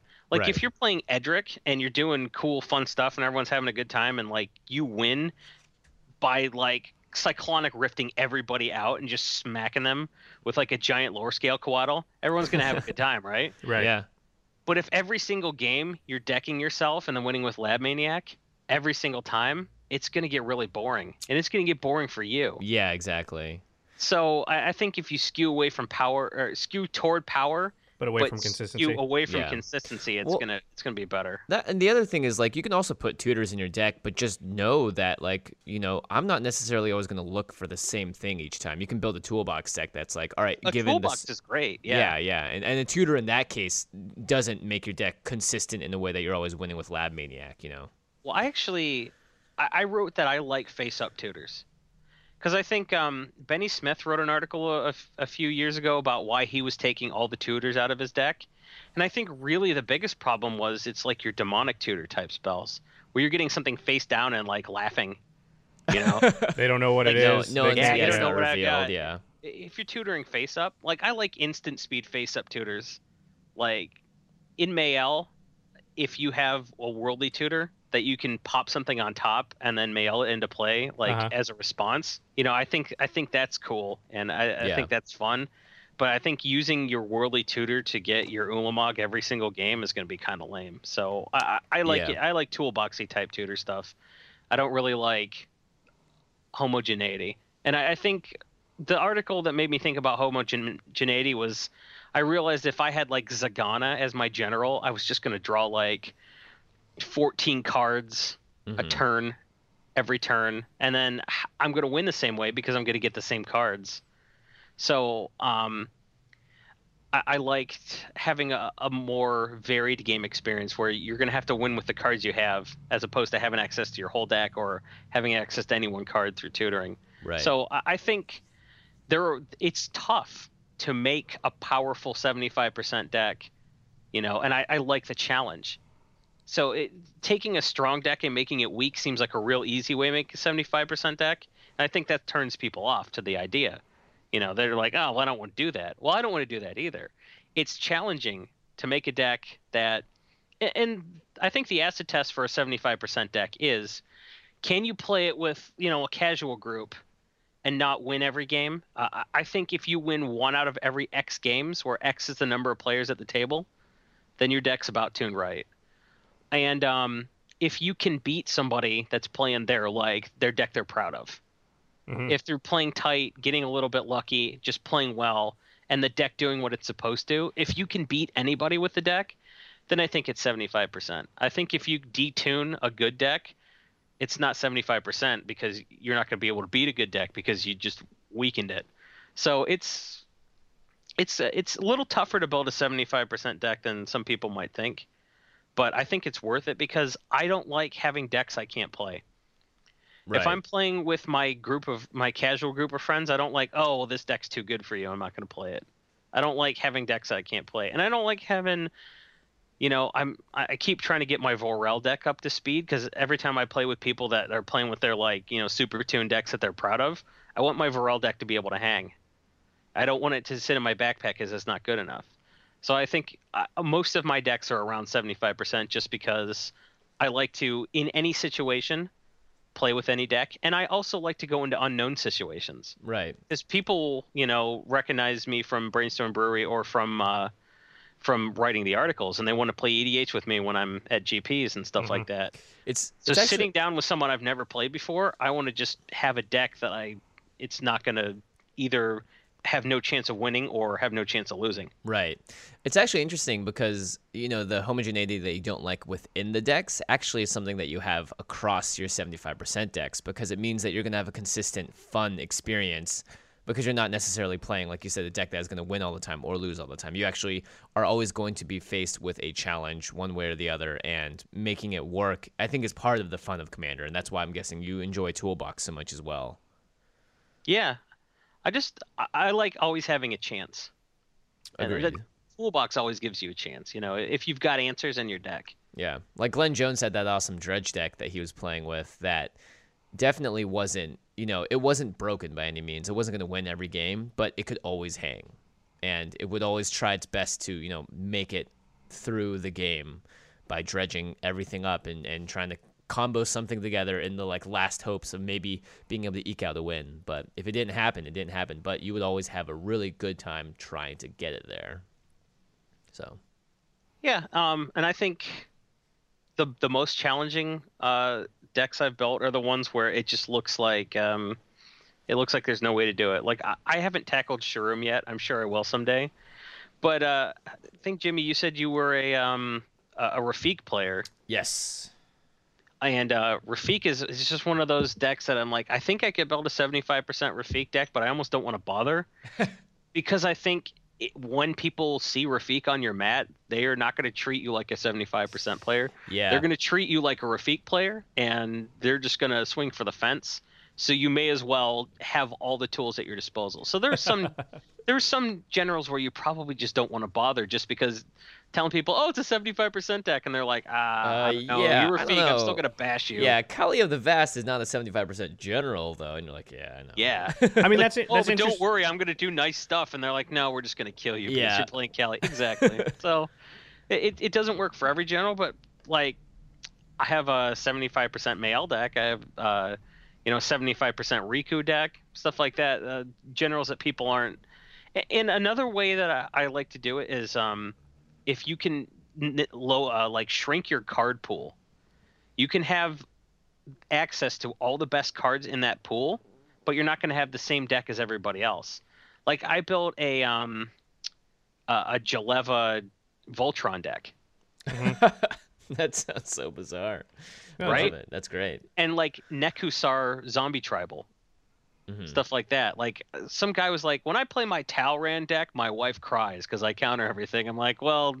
Don't make your wife cry, dude. How about you just make some more Drakes and then make a Drake tribal deck? And he's like, "Oh, she's crying less. It's great." Yeah. So, uh, you know, when you hear something like that, you're like, "Wow, I think this is this is really catching on as a as an ethos." So I- I think that's been really gratifying when people tell me either, "Hey, this is how I've always built, and I'm glad it has a name," Mhm. or they tell me, "You know, I kind of thought about."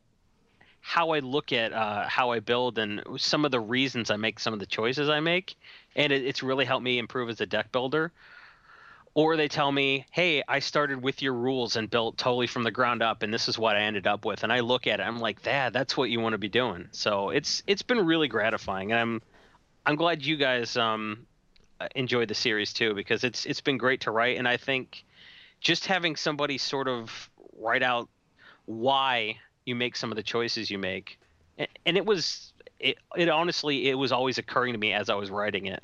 I was like, this is something I've always done, but I've never thought about why I did it, and this this makes perfect sense to me. So it, it, I like would get an epiphany every day that I would write a new article, and it's that's been really great. So the whole thing's been um, the whole thing's been really gratifying. I've I've really enjoyed writing it. Yeah, I, I, I definitely can agree with that. Just because it's it, it directly influences your play group and how you play and whether or not you're having fun when you play commander. Because there are a lot of ways not to have fun when you play commander, and you know this is something that we're going to delve deeper into in future episodes as well. But I think I- it's kind of the big boogeyman of the format. It's the thing that everybody talks about. It's people either get that or they don't. I mean, Mm-hmm. spikes don't get it, pros don't get it. Um, you know, a lot of people don't get that because there's this social contract of the power level of your deck and and all this stuff. Um, you know, so the fact that you've sort of laid out some groundwork as far as like how to start thinking about it and how to sort of philosophically, you know, approach it is I, I can understand why people find that really helpful. Um, it's just it's probably the most asked question that we get Yeah. which is like how do you deal with everybody's different personality and everybody's you know got this threshold for what they think is fun and what they think is not and what they think is oppressive and what they think is too powerful. And like each person individually is on a different level for what they think is okay in all of those categories. And it makes it a really big moving target for people. So you know the fact that we can sort of all start to come to some sort of consensus uh, you know, I think that resonates. People really they like that, so I can understand why the series has been popular and why the idea is sort of catching fire. Yeah, definitely. If you guys want to find out more about that, just make sure you go to the show notes. Uh, it's going to be in our iTunes description as well as on the website. And we'll have links to all of Jason's stuff. So you can go check out his articles on the 75%, as well as the uh, Brainstorm Brewery podcast and all the finance details. So cool, Jason, man, thanks for coming on. We really appreciate it. Hey, thanks for having me. This was a good time. I always love feeling like I'm making finance feel a little easier to grasp for people. And anytime I get a chance to talk about 75% EDH, um, I'm always down. Oh, yeah. And we'll definitely have to play uh, in Vegas. Uh, oh yeah, we're gonna meet up with you guys in Vegas for oh, sure we're at definitely B meeting Dubs. I told you already. Jeez, we already have plans. I'm making reservations. Yeah, exactly. Um, Oh, you know what? Let's actually announce the winners now from the overperformers episode because we're right at the end here. Oh I'm yeah, sure, I'm sure there's some people sitting around waiting. Drum roll. Yeah, People if like, you commented in the comment section of the overperformers episode, then start paying attention now. Right now, congratulations to Pedro Ramos, Come on down, Daniel Kirkland, and Tom Cizidio. I think I, I think that's an. L. Cizidlo. It's S Z Y D L O. Tom, That- that's your last name. If you Tom, didn't that, know. that's a crazy cool last name. It could almost be a magic card. I feel. Um, now these people will, will have to email us because they commented in Yes. the comment section, so we don't have their email address. So, So just email send us. uh, email us at commandcast at rocketjump.com. Um, you can find that in the show notes, and uh, we're gonna get your address, and we'll send you out some awesome prizes. hopefully in time for Christmas, but that just depends on how fast you email us. Um, Jimmy, Yeah. I want to give you a big congratulations. Oh, thanks. Your Indiegogo campaign for the new web series Band Aid is a funded. success. Woohoo! I'm stoked. It's a win for everybody. Turn the confetti machine back on. Let's get it going. Uh, yeah, we uh, we passed our funding goal. I'm gonna make a web series early next year, and it's gonna release probably sometime in the summer. Musical comedy. Uh, maybe we'll get some Magic the Gathering references in there too. I'm sure something will make its way in. Um, but yeah, I'm really excited. Uh, I'm really glad. Thank you, everyone. If you did come from this podcast to go donate, then thank you very much as well. So yeah, pretty awesome. What was the total amount raised? sixty-two thousand out of fifty-two. Pretty sweet. I'm probably gonna have to still realistically get another 30 to 40 from independent financiers, uh, just because you can what you can do is you can start specking on magic cards right now. right now. Yeah. Okay. And then Uh, I'm pretty sure you'll be able to raise that amount of money in time. Jason, do you have like a thousand foil chromatic lanterns I can buy off you? I only wish, right? I Right. think you might be waiting uh, until Band Aid season three. Yeah. be selling out of those anyway. I like your confidence. Band-Aid Yeah. season three. You heard it here, Thanks. fo- here first. Sounds Um, about right. As usual, we want to encourage you to go check out our sister podcast, The Masters of Modern. Uh, ben Bateman, Alex Kessler, great hosts on that show. Actually, their last episode um, talked about some good tournament habits to have, and I found it super educational. So check that out. Uh, you know, guys, if you listen to the show, we, we've had a lot of great response. We could use some iTunes reviews. Um, Oh yes. if you like the show, go on to iTunes, give us a good review. You know, it helps us. It helps the show get out there. It helps us keep uh, getting awesome product from Wizards that we can pass along to you guys. Yep. It's just good for the show in general. So putting that out there. And make sure you're also subscribed to the iTunes RSS feed. Uh, that'll help us just in general having more people on that instead of listening to the website. And of course, as always, we do video content. So every episode has a video that has text and images as we talk about the cards, so that you can watch along and read along. All right, Jason. Thanks again. Um, you want to hit us with your Twitter, Jason, so we can everybody can know how to find you. Yes, my Twitter is at Jason E Alt. Alt, like alternative, ALT. That's correct. Very nice. All right, guys. Thanks for listening. And we will see you next time. Peace.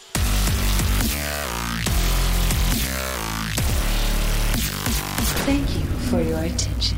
For further inquiries, send an email to commandcast at rocketjump.com or ask us on Twitter at JF Wong and at Josh Lee Kwai. See you later, alligator.